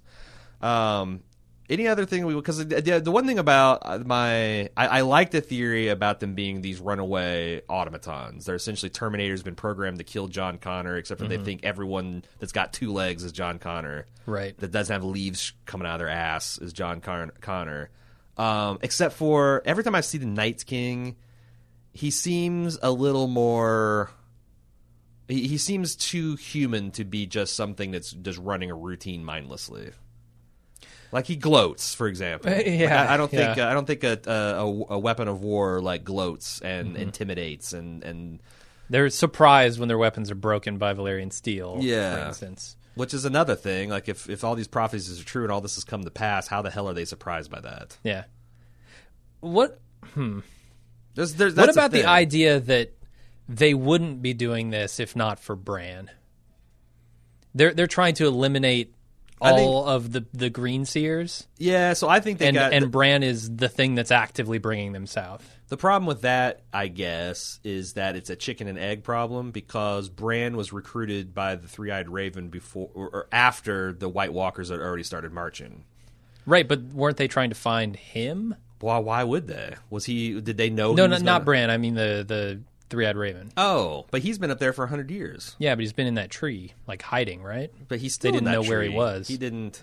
Yeah. So again, Still in the tree. He's dead. But but what I'm saying is, why would that be the impetus for them to march then? Why would they decided like, well, you had hundred years, old man, your time's up. I don't Uh, know. Maybe some new shit came to light. I, maybe, but I'm saying it's like we're not not, sure, privy. and also, yeah. the, the other thing is like I would say that we know far less about the White Walkers in the books than we do the show. Like Really? they've they've Okay. revealed so much more about their intention and origins and possible identities in the show than it ever did in the books. Okay. Um, so I, I I don't know. I don't have um I don't I don't have great question answers for you, Jason. But I I do think that you're right in that there's got to be more to them because I've always felt like they can't just be mindless, pure evil beings because that's not very Martiny. Michael P. I know there's a bunch of hand waving, which I don't mind for the most part, but if Euron Greyjoy truly has a thousand ships, then he brought a huge army. The ships we saw are pretty big, and would probably take at least 15 to 20 men each just to sail them, at least. Uh, that would mean he has 15 to 20,000 men. That seems like a very large number for the Ironborn. What are your thoughts? Oh, it's look. I had a lot of people. This is an, this is the other feedback I want to stem off. Like, I get it. We, you know, the, he didn't say build me a thousand ships on the last episode. He said it like four or five episodes hints, so that gives you a couple of weeks or months. But just as a favor for me, before you send me an email, Google how long it took to build a tall ship, uh-huh. like like the little Christopher Columbus types, up to like you know the USS Constitution. Mm-hmm. Like just just Google how long it took a fairly modern society to crank these things out, and then explain to me how in six months to a year to a decade mm-hmm. that Euron built a thousand new ones. And there's also like, well. Sheeta stole his best ships. He still had some of these shitty ships. Lying. He, Those he said, look like pretty good ships. he also said, "Build me a thousand ships, and I'll give you the world." So, like, I'm not inclined to give him that wiggle room because that's not what he said in the show. He Maybe he say, still had 900. He didn't say, "Bring me a balance of a thousand ships between the shitty, slow ones we have left and the new badass ramming." Pyrotechnic jaws of death that we have at the, uh, and that are better than anything that we've ever built before like Mm-hmm. it just none of this makes sense and the, the manpower the fact that the iron islands made these things when they have very that's that's they have very poor very poor natural resources none of this makes sense you Mm-hmm. just have to kind of roll and i'm I, I'm not going to. I don't. I'm not bitching about it. I wouldn't even talk about it if it weren't for my email box clogged full of people trying to say it, it's po- It's not. It's not. Impossible. Unless he's just making shadow ships out of his pee hole, like Yeah. like like he's got the Lord of the Light making ships for him. That that, that but that's that's magic too. So yeah, it's Michael. It's it's it's it's super dumb and distracting. Uh, hopefully we can move past it. Uh, Nick F. I listened to your cast of the season opener and thought you talked about the Army of the Dead scene in the beginning. Unless I missed you saying it, I think you neglected to focus on Brandon the Giant. I thought at the time that they were making clear that Bran had warged into the giant and was watching the army because they zoomed in on the giant's white eye and then flashed right to Bran's face. Am I misreading or misremembering? Um, That's possible. I actually think that's that's the coolest of the theories. The fact that Bran was intentionally warging into this dead giant as like a spy on the inside to keep track of where the Night's King is. Could That, be that there Yeah. might be now this like Lord Voldemort Harry Potter connection where they you know they now like yes the Night King knows where Bran is but Bran knows where the night King is Right. and, and that's kind of an interesting shadow boxing scenario Mm-hmm. and I honestly I didn't even consider that it should have been obvious um you know going right to Bran with the white eye because because we've never seen him do a weirwood like surfing without touching a tree but we see him warg into things all the time Yeah. without touching it Hodor, for instance. yeah Uh, yeah, that, that's I thought it was the, cool the the whites do have like milky eyes, right? Yeah, sure. That, and that's that's the other con- that's the that's the contra. It's like, well, But but I would say it's totally possible that It's Bran. plausible. Yeah. yeah. Uh, I would imagine I would imagine that would be firmed up because if that's an ability that he's using, we'll probably get to see more of it. Yeah, that could be a, just a teaser. You know, like Jon's like, you know, where's the Night King at now? And his eyes roll back in his head. Oh, he's he stopped for Starbucks, right. and he stopped again because of Starbucks uh, uh, down the road. We'll we'll see. Uh, I don't think it'll be a one-off, is what I'm trying to say. Charlotte K from San Francisco.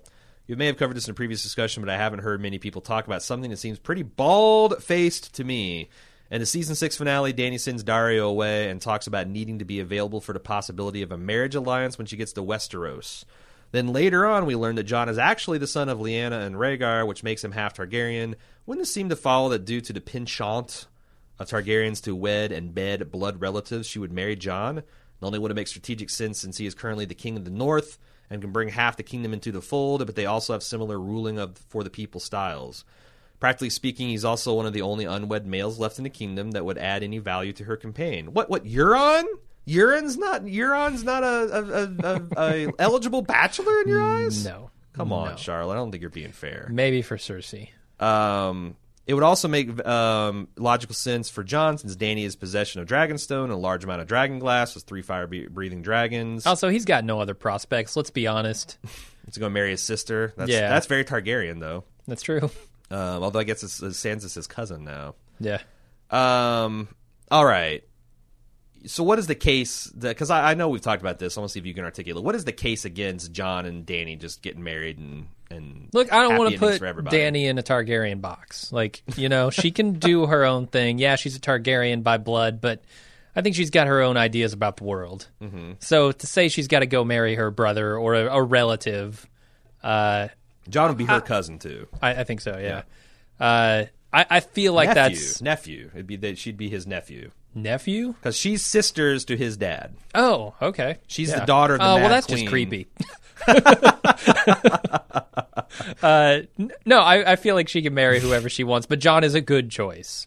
You know, if you're gonna marry somebody, the King of the North is not a bad strategy. And it's also you got the Song of Ice and Fire. She he's from the, Right. the north. He's literally king of the north. She's going to be queen in the south. Like you know, like there's there's it's thematic as shit. yeah. All right. What's the case against it though? Uh, I don't know that I have a good one. It's What I, I is the mean case it's, it's against it? meta, but I feel like it's just too matchy matchy. You think so? It's what everyone has kind of thought of and dreamed about since like early on in the season, like or series. Like you know, Dany is this queen and she's going to come over, and Jon is this brave guy, and they're going to How about this? We just learned that you know it's a translational error uh, to talk about a prince. Mm-hmm. Instead, you'd say prince or princess. What if it's prince and princess? right. Dragon and has Jon three heads. and Ice and Fire, and Jon and Dany. And, Right. I don't know. Just saying. And Bran's the third head, just hovering over them like a force ghost, Ugh.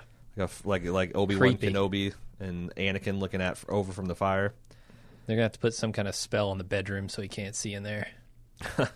Um, and also, I just think there's a lot of foreshadowing that Dany might turn out to be crazy, Yeah, that's true. um, or at least they want us. I mean, th- that's the thing. Like, there's so many wheels within wheels. Sometimes I get like, well, they know I know this, which means they must be doing, but they know I know that they know that, and it's like it's it's like fucking Princess Bride, man. Right. At some point, you just got to drink whatever wine's in front of you and and and see what happens. Sean McGee. Uh, first, an idea. If Ger- Germ ever releases Winds of Winter, y'all should do reverse podcast going over the differences between the books and the show to prepare book readers for the new book. If you, uh, if I want to catch up to the show, I'm given a previously on. Worst case, I watch a few episodes. Having to reread Feast and Dance would be brutal. When all I want to do is dive in the winds, it'll be at least five years for most people, and the video medium is far more recent and more vivid.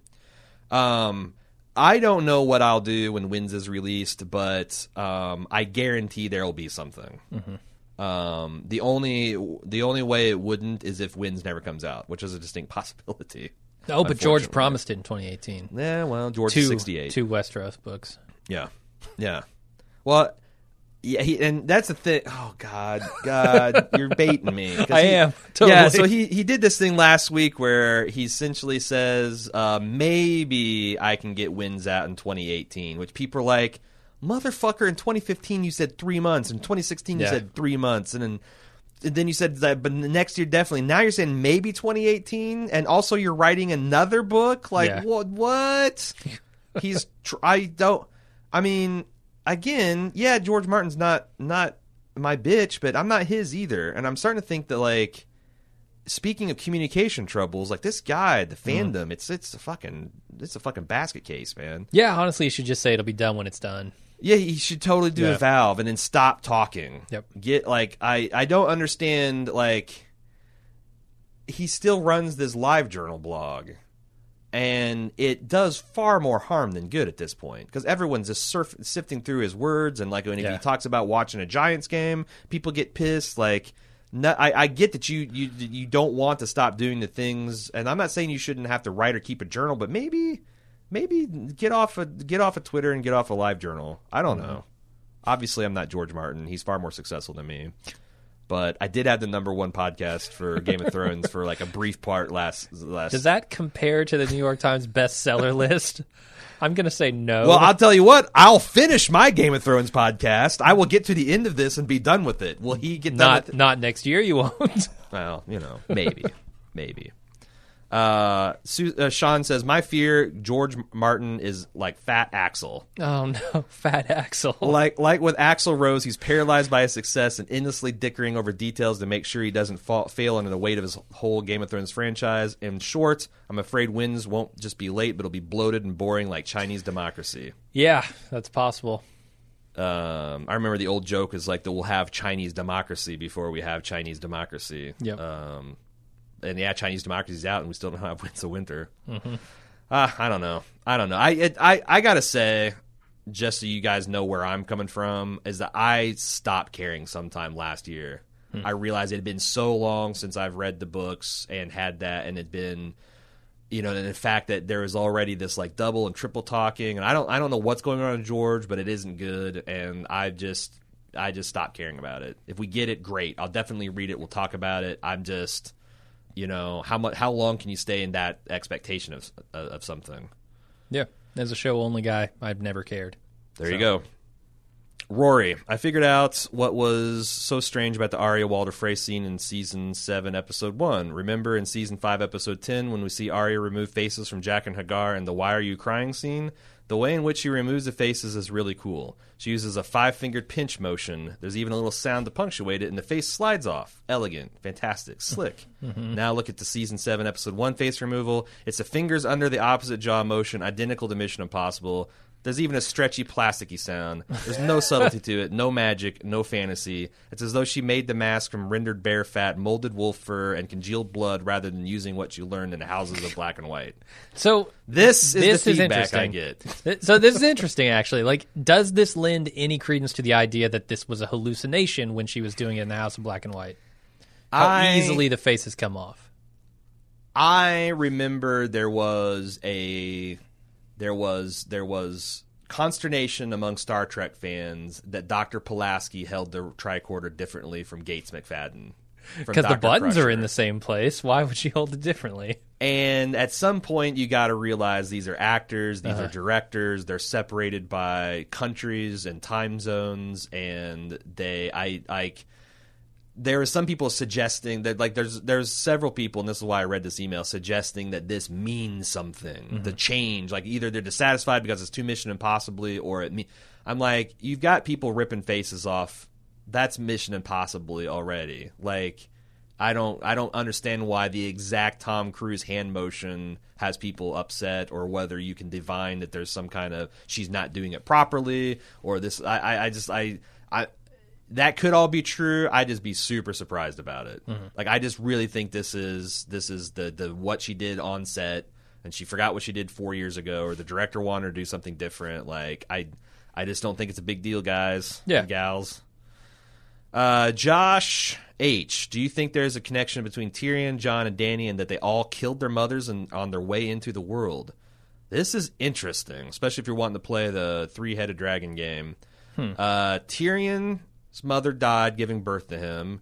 Jon's mother obviously died giving birth to him, and Dany Stormborn also in the middle of that giant storm. Uh, her mother died just after she named her. I didn't know that. Now, the contra that theory is that a lot of women died in childbirth. Like women not dying in childbirth, like as a common thing, is something that's very, very recent in our modern history. Yeah. Childbirth has always been it's a it's evolution's uh, uh, str- stratting the gap between pushing out as big a brain from a human pelvis as possible and not killing the mother. Right. And it rides that line pretty ragged. And when the mother dies, well, her narrow hip genes don't get passed on to the next generation. So is it is it is it shocking that in a cast of hundreds that three of them would would die? Now the other thing is that yes, all that's true, but also this is a constructed story. So does it mean anything? I think it's it it's got a it's got a better chance of mean something than Arya tugging her face off Right. north south versus east and west. Yeah. I, I don't think that's going to play into the story, um, but It does I- play I'm into not like sure of that. like it seems like that there's there is this like people have said there's power in blood and when you shed blood and whether you intend to or not it does like release a power into the world or makes power so I guess the fact that if you're brought into the world with a with someone that you love dying as a result, that seems like, especially since we're talking about um, these are all l- like like you know high and mighty, once were kings in their own right type of blood. Um, maybe there's something to that. Maybe. Uh, Van Ellen P.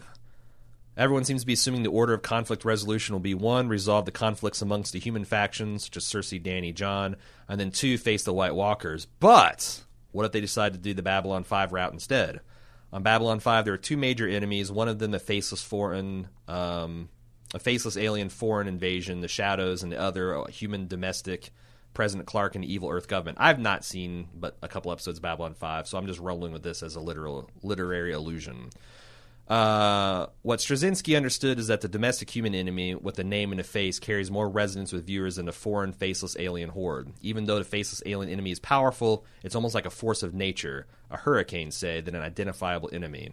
So he chose the heroes resolve the alien conflict first and then deal with the domestic foe at home on Earth as the big finale. In the Game of Thrones terms, this would mean Jon and Sansa and company face the White Walker menace, maybe with Dany's help, but without Cersei at all involved. She sits on the sidelines. Then the survivors unite against Cersei, which would make sense for another reason as well. The clash of the White Walkers would perhaps weaken the heroes' forces enough to reduce them to something like even terms with Cersei's side. As it stands now, Cersei would have zero chance against the combined might of all her enemies, but maybe not after enemies have gone through the ice zombie meat grinder while she watches from the sidelines. I thought this was pretty astute analysis, and it also upends, I think, the conventional wisdom, It does, which is you got to deal, you got to you got to unite the realm and then fight the fight the threat in the north. Yeah, I, I think I don't dislike it. It's it's kind of the exact opposite approach I think I would take if I were writing the story. Um, but I, I think you know the idea that the audience can relate more to the battle between the humans is a good place to end that story. Mm-hmm. Because then, you know, if you deal with the the more relatable thing and then have this looming threat of some supernatural force that you don't know that much about, Yeah. Maybe people lose interest in that final season. I mean, I mean, we've we've dealt with Cersei's smug ass from the beginning, Uh huh. and I get it that the the White Walkers were also a threat, but like, what have they really done to piss us off? Killed that one mother we liked up in Hardhome. Yeah. Yeah. Uh, brought her back. Yeah, you know, it's like that's like they, they. There's nothing like the things that Cersei Lannister and, and her ilk have inflicted on us emotionally, um, and the Lannisters as a whole. So I, I think it makes a I think it makes a lot of good sense. Yeah. Uh, Stephen J. The Jon choking Littlefinger scene in the crypts reminds me of the season, scene in season one where Ned choked Littlefinger outside the brothel where he was hiding Cat. I'm not liking the foreshadowing for Jon's future, especially with Ned's statue framed conspicuously in the background. I didn't get this when I first watched, but I got to say, there's a lot to what Stephen here is saying. Like, like father, like son, with your dead father looming in the background. Now, of course, he's not his real father. Um, But do you do you think that this is? Um, should we be nervous for Jon? The fact that this is kind of like, un, you know, you choke, you choke little. Everyone that's choked Littlefinger, and this is a true fact, has died shortly thereafter. Yeah. Uh, the Brandon got got summoned by the Mad, King and and and, uh, and put in some kind of contraption where he had to kill himself to try to save his on fire father. Ned got his head chopped off, uh, and now Jon's doing it down in the crypt. Uh, are you are you afraid? As as you know, someone with more knowledge than Jon has of Dany and where he's about to go, uh, I'm not super afraid, or at least I wouldn't be if Jon knew why he was going there. And I think he's got a distorted view of the situation because of Tyrion and that letter and what he said. I think Dany is expecting Jon to come there to pledge his devotion, and hmm. he's not going to want to do that. Like, you know, just totally have her leading the show. I think that he's going to want some kind of mutual leadership position, and she's not potentially going to be willing to do that. Yeah. And with Olenna there, like pushing Dany's buttons, saying "Be the dragon," I could see a bad fate for Jon. I'm not even saying. I guess this foreshadowing. It doesn't even have to. It doesn't even have to take place like at the hands of Dany. It could just be that he's going to die. I mean, it's going to be a while. Well, who knows with the pace of this season, but I assume it's going to be a while before he gets to Dany and then goes off and does something else. Yeah. Um, No, so- that's that's true. Um, I'm not overly afraid, but I just thought, you know, since I, I, I guess I am because I think anyone could die at any time. Yeah, yeah. Um, but I, I kind of agree. I, I don't know why I've decided that I think Jon is is probably going to survive, is more likely to survive than Dany. Because I guess there's not been any hint that Jon might be evil. Where even in this episode, after Daenerys and, and Varys hug it out, she ends it with like, "Hey, if you have crossed me, I will burn you alive." You do realize that, Right. It's like, yeah, you can tell me to my face what you think I'm doing wrong, and I'm going to set you on fire.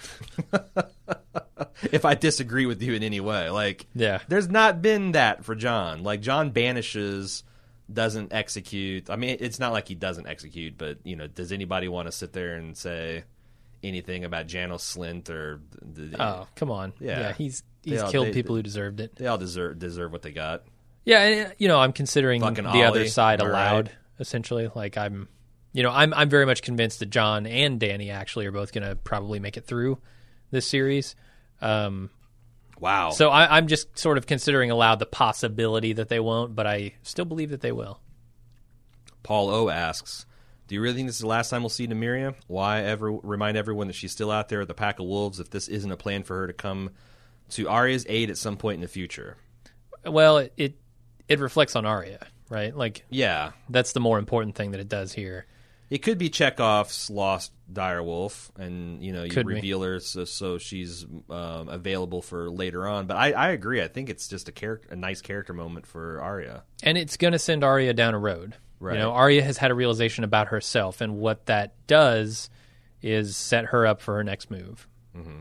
That's why it's important. Yeah. Not that Nymeria is back. And it's a pretty artful way to do it. Like Yeah. we could have this long, like Arya just soul searching herself or talking over the hot pie. But I honestly, I, I, you know, they did it. It was way more artful and cool and emotional just to have it be a reaction. And I don't. I, that's the other that's kind of miracles. I still don't know exactly which way they're going with it. Uh-huh. But there's evidence for both, and I thought it was really great and it was all done visually. It was a show, not tell moment, and I'm always going to back those when people do it. Um, a man writes in anonymously says, "I feel like I need to say something about the Grey Worm Missandei scene. I myself am a transgender ma- man. In other words, I spent the first 21 years of my life as a female before physically transitioning to a male. I'm 27 now, have a full beard, a beautiful girlfriend, and a wonderful life. That being said, the obsession with castration and endless cockless jokes on the show always makes me cringe a bit." Worse are the endless jokes and questions about how Grey Worm and Missandei could possibly have some type of romantic or sexual relationship. The question of how will they even fuck is way too similar to the way society responds to trans people. Listen, man, there are many ways to fuck, and it's refreshing to see this show scratch the surface. I'm not here to preach about romance versus sex, nor do I feel that being castrated is the same as being a trans man. I just want to say that the scene between these two characters is absolutely beautiful and speaks volumes about my experience as a trans man navigating the world of love and sex, something I never would have imagined seeing on Game of Thrones. I truly loved and appreciated the scene. I know you guys have mentioned how these characters don't seem to have chemistry in the past, but I hope this episode changed your mind. I also hope that the show watchers can step outside their own experience for just a few minutes to understand how the boundaries of our bodies can be overcome when we find a partner who loves us as we are. Uh, well said, man. I can think of nothing negative to say about that. Um, and yeah, like I don't think we've been huge fans about the Missandei Grey Worm thing, but I felt like the payoff was pretty good. Yeah, I'm trying to decide if that has. I don't think it's retroactively gone back and changed how I feel about those scenes between them Mm-hmm. um, in earlier seasons, but I do think this scene was extremely well done. Um, and And you got to think like to the extent that these characters who are important but B tier characters would have an arc. This this is a good arc for them to have. Yeah, yeah, totally. Um, I just am slightly afraid for Grey Worm because we now have, have found his weakness. Uh, Peter In, I did want to get your guys' opinion on Varys' motives throughout this series. He has revealed that his true intentions have been to conspire with Illyrio to in order to return a Targaryen rule to Ha- Westeros. This is shown by his uh, conversation Arya overheard Varys and Illyrio having in the dungeons of King's Landing, where they talk about starting a Lannister Stark war at the same time Daenerys and Khal Drogo come to claim the Iron Throne. He's also saved Tyrion from beheading, delivered him to Daenerys, and constructed the alliance between the Martells, Tyrells, and Targaryens. The thing that never made sense about Varys' motives were that he ordered the assassination of Daenerys at the command of King Robert.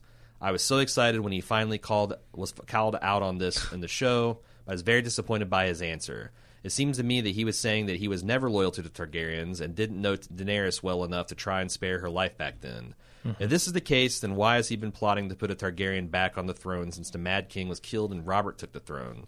It seems like his plan has been uh, to put Viserys and later Daenerys on the throne since the beginning, but was perfectly fine to be complicit in her assassination. Um, I mean, as I understand it, he just wanted to see someone who he thought wouldn't be just the worst on the throne. yeah, he's like And so he's upsetting the status quo. He's climbing a ladder of chaos, but for the realm instead of for his own personal. He's almost building the ladder of chaos in a lot of ways. Um, But but yeah, he he's doing it for the people, and whether that's a Targaryen that's on the throne, or whether it's a Stark on the throne, or whatever, he, I think, wants what's best for the realm. Do you believe Varys? I do. Yeah. I do, mean, that's that's the only thing that makes sense. I Are, are, are we Ned Stark deciding to trust Littlefinger in season Prob- one? probably? Yeah. Yeah, I mean, there's a lot of in, there's a lot obviously more detail in the books as far as maybe Varys' motivations and whatnot, and I also think they hinted there's enough in the show that if you just wanted to understand, um, like Varys' thought process here is King Robert orders the death of Daenerys. Um, and there's there's dialogue in the books and maybe even the show where like between Littlefinger and Varys that they can that instead of like hiring a faceless man, which Dany's ass would be as good as dead, uh, instead what they did is they promised a lordship to the assassinator. And then there's also evidence in the books, which I don't know if that then there might uh, there might be some in like when when Jorah is forced to confess his role in spying on Dany. Um, that there is hints that Varys actually warned. He simultaneously put out the hit on Dany, but then warned Jorah that the hit had been put out, so Yeah. that he was on alert and and and was able to snuff out the wine vendor and all that stuff. So Okay. it could be that this is again a, a calculated move by Varys to try to appeal to the current monarch that he can't defy at risk of his neck, and also ensure that his his his scheming went on unopposed. I do. I forget his response in this episode when, you know, Dany says, "Oh, you thought my brother was a great king or whatever." Mm-hmm. I forget what he says to that because I think her assessment of her brother is dead on. He'd be a terrible king.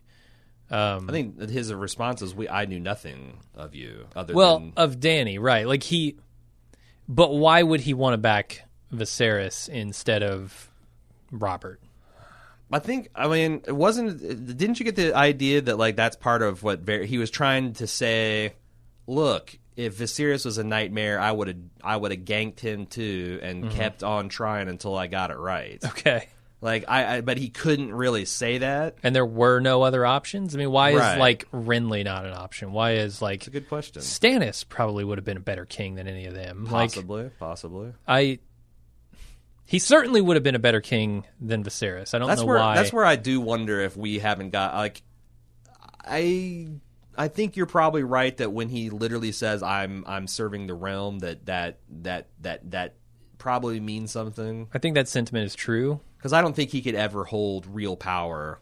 I don't think Westerosi, as as as that's configured, as as as as Varys could imagine being configured, would ever be th- something he would sit on the Iron Throne and rule. Yeah, I don't. Think So I do think it's it's more of an altruistic, and and he's got a you know his backstory. It's like, look, I've you know you and I both have been you know uh, powerless and moneyless and with no lands and titles, and we know what that's like, and I know what the suffering of the common man are, and I'm looking out for those because someone should.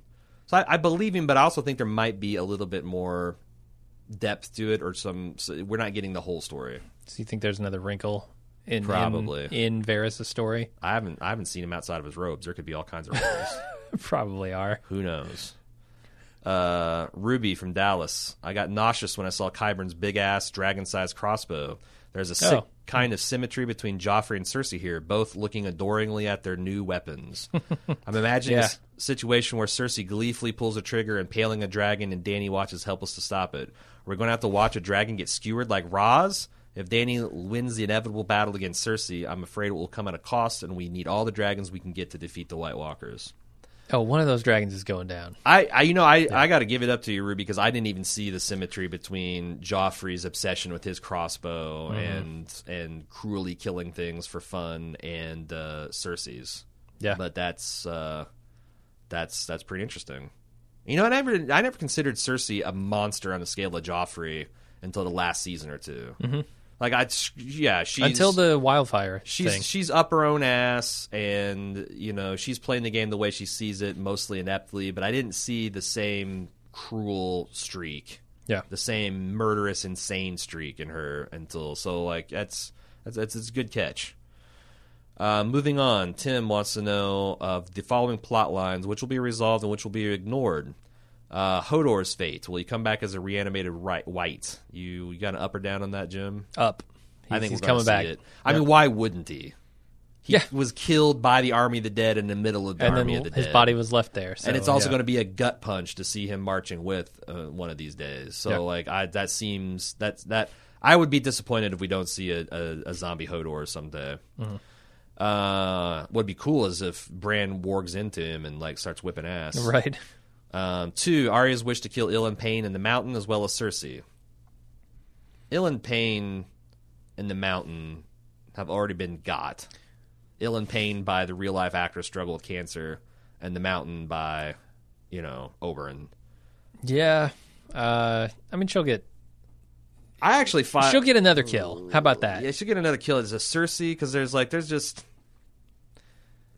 that seems a little too neat. That seems a little too neat. Um, I, I feel like that there's more thematically interesting ways Cersei could die. Um, but we'll see. Yeah, I don't know.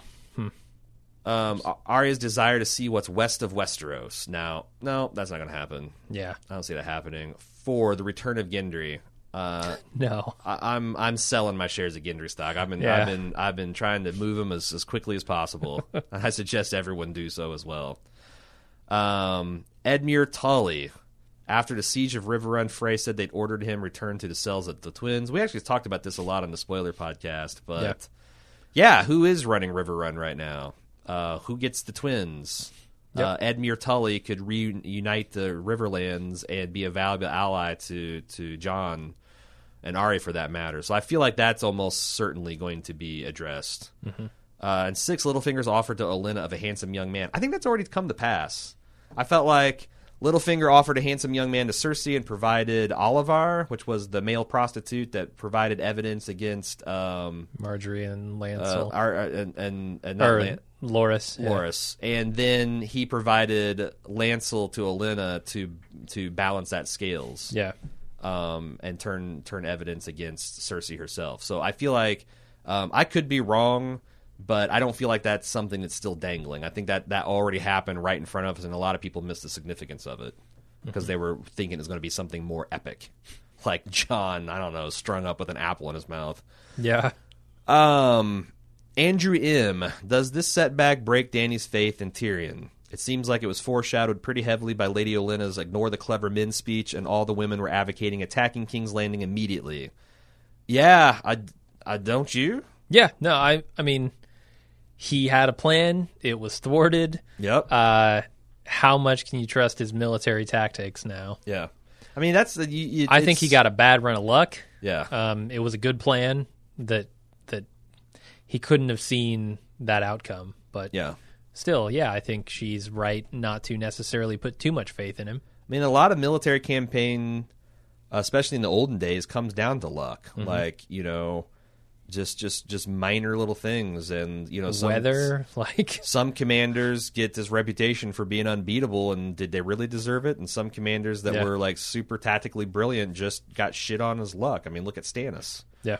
Um, so I think I, I think that yeah, he's going to pay a price. I don't think that she's going to like fucking feed him to a dragon or anything. No. but I do wonder if that will cause Dany to overreact in another direction, which will bring some sort of some momentary tragedy Yeah. to them. I mean, there there has to be a a clash of dragons at King's Landing. You don't build the ballista and then not use it. So I could definitely see her wanting to be the dragon now and taking her dragons to King's Landing and losing one maybe Yeah. to sort of rebalance her. Um, Matthew B. The Dornish army should be entirely unscathed by Euron's assault and still quite formidable. My question is, with the orchestrators of the Dornish coup that killed both princes now either dead or captured, who do the Dornish follow now? Will they still be motivated primarily by vengeance and stick with Dany? Will they decide they've already lost enough since everyone who wanted uh, revenge has gotten killed and sit this one out, or they become free agents that would be even wooed by the Lannisters? It's the dude with the big axe. He's he's running the show now. He's dead too, though. He's dead. yeah, Who killed him? Fucking Sand Snakes. God damn it! had the a Sand Snakes are killing badass everybody. jeweled axe and didn't get to do nothing but slice cantaloupe, can can can can, I mean- cantaloupe with it. we haven't. There's literally no one in Dorne who we've seen now, like Right. that could be in a leadership position. So yes, Dorne, as far as I'm concerned, is entirely out of the equation. maybe they'll have, find these little kids like they did at the north and have them kneel in front of I don't know some other Dorne person we don't know. Right. That's the thing. Like, Like, the, this, yeah. eh, they're done. It's like when people ask me who gets the dread. I mean, I fucking don't. I mean, I I can't pull answers out of my ass. Like, Right. um, that didn't happen in the books yet, and the show has not shown us any other minor lords that were in Roose's cult, the court that could, you know, it's like it's, it's just question mark. So, Yep. that's a really good question. That yes, even though the Dornish army is there and still intact and formidable, because they're the one army that really hasn't been bloodied yet in this war. Yeah. Uh, it's it's a head it's a headless giant now. Yeah. As far as I'm concerned, they're not going to be a factor going forward, but they do have a massive army. So To the extent that the Sand Snakes had the people's love, I do think a person like Tyrion or um, I'm trying to think of who would be the emissary to send down there. Like, would they respect Grey Worm because of his military prowess? I Would don't they, know. they- would they respect Yeah. Varys? I wouldn't think so. Um, I feel like Tyrion is the one. He's the most. He's he's the most Dornish of Hmm. Yeah, them. but he he likes just free- failed big time. like, you know, the same thing about Dany could be said Yeah. about the Dornish. Would they trust Would they his trust him? prowess? Yeah. And he's the know? fact he's a Lannister because that's a, a big deal Right. too. Maybe Dany goes down himse- herself and personally. flies a dragon down yeah, there. Yeah, there you go. that's the quickest way to get there. Land a dragon on Sunspear and be like, "What's up? Everyone's fire and blood. Follow me." Yeah, Uh, she it's the slowest troop transport in history. She just has her like two guys, two guys per dragon, three dragons. You can move six. Round trips two hours. Uh, I don't like those odds, but um, no, all, all good questions, Matthew. Naomi, I think Stone Stone. St- uh, it's been a long podcast. I think Stormborn makes the exact marks the exact moment that Littlefinger's rise up the ladder of chaos has stalled. Back in the day when he was just about getting on the Iron Throne with Ca- Catelyn and later Sansa at his side, the plan was fairly simple: cause chaos in the lands by starting a war between the Starks and the Lannisters. It went well for him so far, and he's even picked up some cool prizes like the Vale and maybe still Harrenhal. But the rise of the ladder may have gotten too chaotic even for him. He couldn't have imagined the North being more focused on the White Walkers and an army of the dead to the north versus the Iron Throne in the south. He shockingly seems surprised to hear that Dany has landed at Dragonstone with an army of dragons. Um, he's also powerless against the White Walkers and will hold no sway over Dany with Varys and Tyrion counseling her. And Cersei will probably burn him alive if he tries to go back. Littlefinger confessing to Jon that he loves Sansa was a panicky move, his last scramble at some sort of power, his hope that maybe by being friendly with Jon and reminding him that he basically owes Littlefinger, that Jon will give him Sansa. But Jon and Sansa are both onto him now. Littlefinger's rise has ended, and he all he has to show for it is a loose grasp on the Vale. Uh, do you think that Littlefinger's going down this season and his fall off the ladder of chaos? uh, yeah, I think Littlefinger's done. I think he's gonna try one more thing.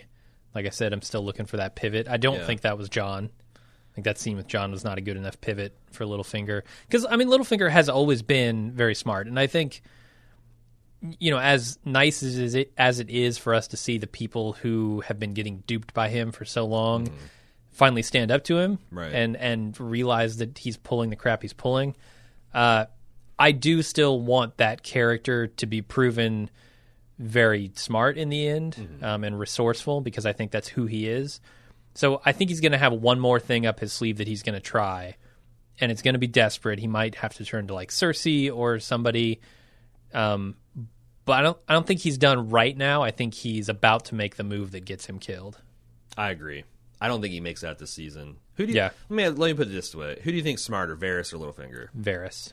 I agree, except for Littlefinger's always had the better hands to play. He was the master of Yeah. coin. He could do things, funny things with money. He could bribe people. Um, I think Varys now has the much better hand, and he's smart. I agree with you. I think he's smarter. So I think that he.